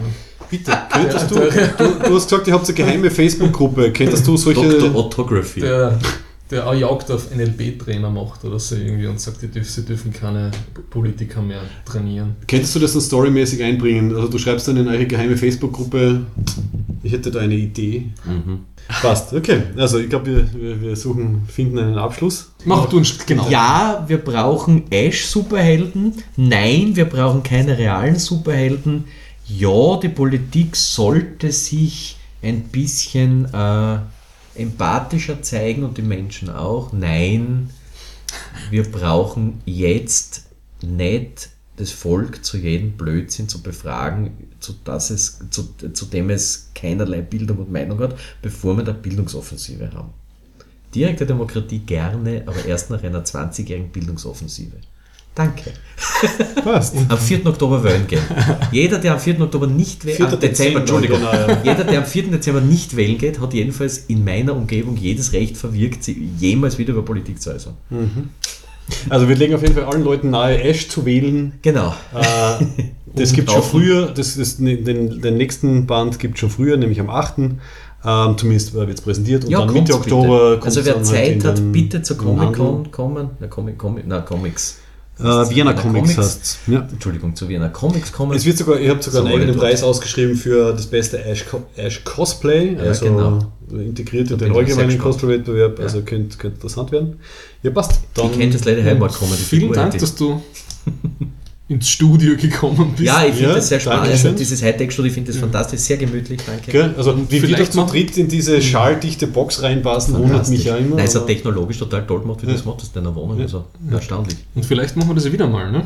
Sehr gerne. Ich habe das Gefühl, wir jederzeit. haben sehr viel zu Wir sehr viel diskutieren. zu. Genau, wir, Vielleicht nach dem 4. Dezember. passt, wir sehen uns in, in Staffel 2. Wunderbar. Danke, Danke ihr. Lieben, hat mich sehr gefreut. Danke.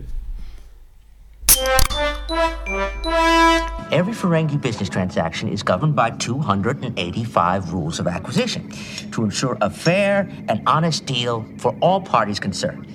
Well, most of them anyway. Gut, also ich hoffe, Ich habe es mal durchgelesen, äh, du hast das durchgelesen. aber lies es nochmal vor, weil ich es nicht auswendig Also wir sind heute bei Ferengi Erwerbsregel Nummer 48. Auf Englisch, the bigger the smile, the sharper the knife. Und auf Deutsch, je breiter jemand lacht, desto schärfer ist sein Messer. Ich habe sofort eine Assoziation gehabt, die auch perfekt passt. Und das ist Norbert Hofer, unser FPÖ-Präsidentschaftskandidat, der wirklich eine, eine kreidefressende Grinsekatze ist, die sie unglaublich verstellen kann und dann so ganz mit seiner ganz netten ähm, Stimme ganz langsam und ganz lieb Sachen sagt und dann, wenn man ihn halt auf einem Bierzelt-Auftritt sieht, dann weiß man, welches Messer da dann dahinter steckt. Hm. Ja.